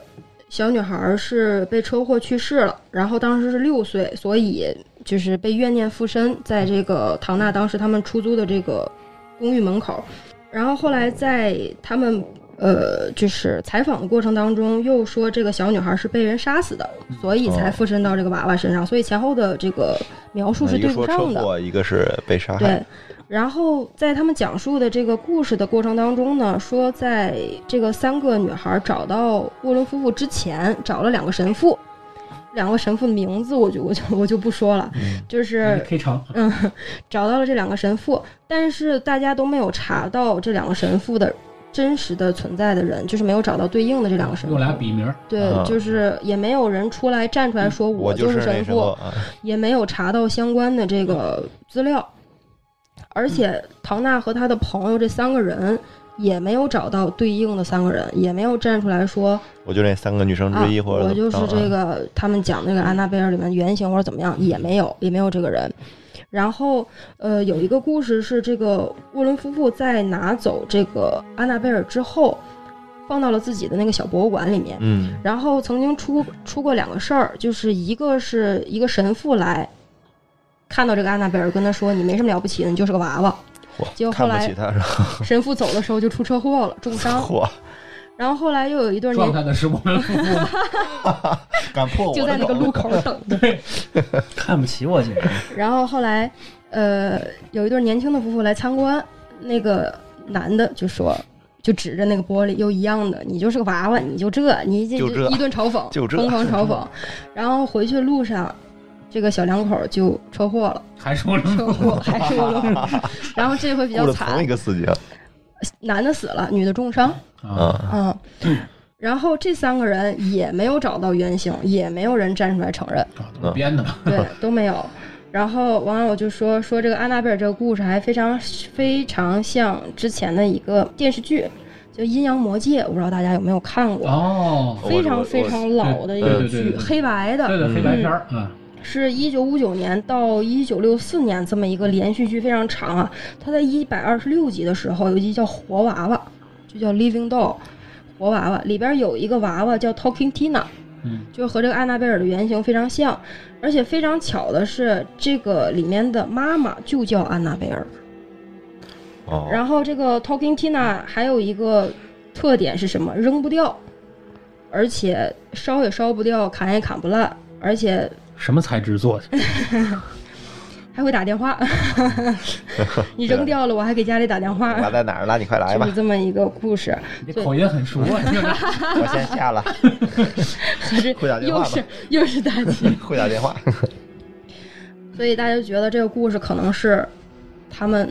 编的，嗯，就是根本因为前后的资料对不上，但其实聊到安娜贝尔的故事，我在这里要插播一个题外话，就是说世界上像安娜贝尔这样的娃娃并不止一个。如果大家对这个感兴趣的话，其实我之前做了点儿搜索，嗯世界著名的，当然都爱排十大啊，啊，嗯，恐怖灵异娃娃一共有十个，一共有十个。安娜贝尔虽然排其中，当然还有来自于日本的橘子，还有网传的佛罗里达州的罗伯特娃娃，还有这个哈罗娃娃是第一个哈被罗娃娃拿到易趣网拍卖的一个鬼娃娃， Hello Kitty 在吗？还不是不在。缆车 在，然后第五个是鬼娃娃曼迪，啊，是在这个这个曼迪现在这个娃娃已经在加拿大的凯撒内博物馆里有，哦，是一九九一年被它的拥有者给捐献出来了。嗯，然后还有一个是排第六名的是 Mercy 娃娃，Mercy 鬼娃，啊，这个是目前还珍藏在一个灵异爱好者的家里。 展他自己有个展馆儿，应该是对对对对嗯，这个，然后还有一个叫 Pupa 鬼娃，Pupa 鬼娃是因为它之所以灵异，是因为它的头发是用真人的头发做的。嗯，哦现最初是一个意大利的小女孩拥有了这个鬼娃，然后这个目前这个鬼娃还存在，它据说可以无端的去让放它的那个柜子的玻璃被打破，头发会自己长吗？像那个，然后还有就哎是呦著名的 Christina 鬼娃，那这个鬼娃会莫名，他这鬼娃说他的灵力是特别喜欢拍照片儿，拥有他的人手机里会莫名其妙的出现他的自拍。哇，这个好吓人然后第九个叫卡提加鬼嗯没有前置娃，卡提加鬼娃其实是沙皇时期的，在一九一七三零年时期就在俄罗斯哦的很一早个一个鬼娃。然后呢，这个鬼娃之所以灵异，是因为它的材质很灵异。他不会嗯是个套娃娃？呃，是沙沙皇时期沙皇时期让我想起来俄罗斯沙的皇套时娃，期的宫女儿怀孕生下了一个畸形的女儿，然后当地人认为这是一个被诅咒的不祥之物，就把她给烧死了，类似于女巫一样的。哦，然后宫女就把这个孩子的骨头和泥土混成在一起，做了这个鬼娃的胎。哇，好变态啊呀！对，然后她认为这个娃娃可以用这种方式存留下来，去诅咒那些当时诽谤害死她的人。哦，排第十名的娃娃叫伊斯拉啊，网传这个恐怖娃娃是一八八零年来到主人身边的，然后和 Bob 一个年纪，对，然后它这个娃娃晚上的时候会莫名的去惊醒自己的主人，让主人这个带它出去玩儿哦。然后半夜出去，对对对，然后呢，这个这十个娃娃的照片呢，我也会回来发到我们的这个听友群里我要屏蔽一哎下。啊。呃，没有一个娃娃好看的，呃，活该是灵异娃 娃啊，特别那吓就是说，人。安娜贝尔的原型还算可爱的。呃，是十个娃娃中最可爱的一个，其他那几个娃娃你看一眼就知道，这种娃娃怎么可能还存在在世 界上？就怎么可能不灵异对对对，这个看着就很灵异。十个那种十个灵异娃娃确实是存在的，很多还都被博物馆所收藏，而且这十个娃娃，实话实说，价格不菲，那肯定啊都是价格不菲。嗯，我我本来这个扒完了这个已就经是对这个招魂真的实性这个真是吧实事件 啦，安娜贝尔真实事件啊，沃伦夫妇这个，我觉得我已经走出科学了，有 对， 又给我送回来了。十个鬼娃 啊走出科学，走进迷幻，哦 是对。那么我们刚才呢，其实我们就着这个灵异娃娃啊，就是把安娜贝尔的整个这个叫招魂宇宙中的另一个支线的故事情节串讲了一遍。 嗯而其实呢，刚才我们说过，《招魂一》是根据真实事件改编的，对吧？对嗯对，而《招魂二》其实本身也是根据真实的事件，对，那《招魂二》的真实事件到底是怎样的呢？其实我们也可以回顾一下。招魂二，呃，刚刚有提到是英国著名的恩菲尔德鬼屋事件，嗯，这个故事其实和电影，我觉得电影还原度这个是最高的，最高的一个，就是它里面的很多情节都是一模一样的，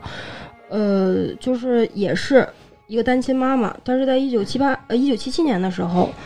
带着四个孩子入住了这个恩菲尔德小镇绿色大街二百八十四号这么一个地址，然后我们的主人公是大女儿叫玛格丽特，二女儿叫珍妮特，这个名字也是在电影里面确实是有的，就用到了。嗯然后他有两个弟弟，当然这两个弟弟没有戏份啊，我们就不介绍了。然后也是，就是为什么说这个电影还原度非常高，也是两个女儿去玩这个通灵板，后来才出现的灵异状况，包括床有晃动、柜子自己动，然后这个家具乱飞，这个都是有的。然后他们这个电影里有一个镜头，就是他们一家人半夜跑出去，然后跑到对面邻居家，然后邻居给报的警，这个也是有的，就是包括警察说我无能为力啊，这些事儿都是。本来就是，这时候对搁警察就是无能为力， 有困难找民警，得分什么事儿。然后在这个事儿之前，网友就吐槽说《招魂》世界里没有警察嘛，警察来了。对，没有用来了来了，然后后来他们求助了媒体，然后这个英国有一个叫《每日镜报》的一个记者和摄影师就来到了这个他们的家里面，就是待了很久之后都没有发现什么灵异的状况，直到临走的时候发现了一个一块乐高，就从地上突然间就飞起来了。 嗯，然后这个记者和摄影师就觉得这个事儿，嗯，好像有问题有。问题。然后陆陆续续在他们家拍了很多的灵异照片，所谓的灵异照片，这个之后我们也可以发到我们的那个听友群里面看一下。嗯啊，然后其中有一个听这友个，群近期会很热 闹。然后后来还惊动了 BBC，就是英国的这个著名的 电台。嗯，就类似于中国走进科学。对对对。 然后，但是很奇怪的是，BBC 来了之后，拍摄完之后，他们所有的设备都坏掉了，就没没没有留下资料，对，是吧没。有任何的影像资料和视频资料是可以用的。所以你会发现这种事儿很奇特，就是在于只有传说，没有任何没有任何的事实实际资料对然后后来他们又求助了说英国的灵学研究会，然后派出了两个这个调查员过来调查，就是找专业人士了， 黑衣人，黑衣人。嗯，然后在一九七七年十二月二十十一十二月十二日的时候开始发现二女儿被这个老头附身，这个也是电影情节里面啊一模一样的。这个是要是呃是这样，我们在这里先做一个小预告，就是说我们下面会播放一段，就是她二女儿当时被附身的时候，从这个小女孩的嘴里发出很清晰的发出了那个老头儿一个老头儿支支吾吾的声音。嗯，啊，我们对话的声音。现在先做一下高能预警，嗯大家可高能预以警听一下。 We'll see if he'll speak to us. Yeah, Is anybody there? no, no. Who's there? Doctor, uh, Doctor Who? uh, Goose Chase is here. OK，然后因为怕这个事儿是恶作剧嘛，嗯就是看起来好像是妇女啊，或者是小孩闹着玩儿。对，因为从这边这段儿这这个视频，嗯哦当然我们也会扔到 我们的朋友圈嗯里。对对对大家会发现他在说这句话的时候，就是他嘴好像真的没怎么动，对，嘴没有动。对吧？真的是没怎么动对啊、这个声音真的是不知道是从哪儿发出来的。但是这个确实是个视频，就是说你也不知道这个声音到底是从哪儿传出来的，感觉就像有人配音那种感这觉。个无从考嗯证了，当然。然后当时的调查员就让这个二女儿含一口水，就怕她是恶作剧嘛啊，所以但是声音也没有消失，依然还能听到老头就儿证清明晰不地是从嘴发出来的。对，嗯就有可能不是用嘴发出来的。然后说这个声音的主人叫做比尔沃金斯，是这个房子原来的主人是，那啊，那老头对，儿是那个老头儿。也是这个影哎也是影片中的那个老头儿，对对这个形象也是非常的还原的。然后后来呢，就是各方的这些驱魔人啊、什么灵媒啊，就全都来了。然后过了很长一段时间，沃伦夫妇主动过来 的，哦，他们不是说受邀或者怎么样，像电影里演的不是，然后那就可以来了一蹭上天，热度，又上头条了，赶紧去。 可以又蹭蹭了一天，打了个酱油走了。哦，也然后没有没还原干什么没什么都没干，哦然后还告诉当地的英国的灵媒，就跟他们聊天儿说，我们因为这新闻回美国能赚钱，能捞金。哦这么浪吗？然后待了一天就回美国了，然后了解到事情的原委之后，开始回美国就大肆宣传这开个始事情，编了，嗯开始哦讲这个事情。然后网友就调侃说，这个沃伦夫妇应该拍一个招财宇宙。招 财， 啊然后后来，这个沃伦夫妇也在他们的这个自传《恶魔学恶魔学家》这个书里面提到了说，先后去了三次，但是有人就说他只待了一天。嗯，呃，他们讲说第一次待了一个月，呃，待了一个星期，收集到了很多的证据，还录下了艾德和六个鬼魂的对话，长达三个小时。放出来了吗？呃，放出来了，呃，但是他们的对话就是很奇怪，就是他们让鬼学动物叫， 就是你们是鬼，你们这么厉害，你们会学猪叫吗？会学这个叫那个叫，一起然后就一屋子学鬼在学猪叫，就是这个音频是这样的。当然没有原始的音频，我没有找到啊，但是很多网友都是这样描述的。后来是不是编了一首歌，就是老麦克唐纳那个？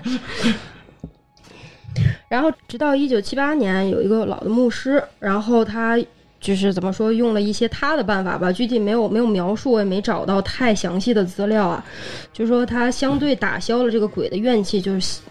相对来说鬼没有这么猖狂了。然后一家人也是因为没有钱搬不走，所以就将就住了下来，直到这个妈妈去世，去世了之后，这个屋子就没有过多的这个闹鬼的事情之后就再也没有了。嗯，然后其实这个事件里面有很多疑点啊，就是在一九八零年，珍妮特就二女儿在电视采访中，主持人就问说被鬼附身是什么样的体验，她就回答说根本没有闹鬼，就特别直白。这个哦这个这个音频我们也会发到这个听友群里面有一个对话，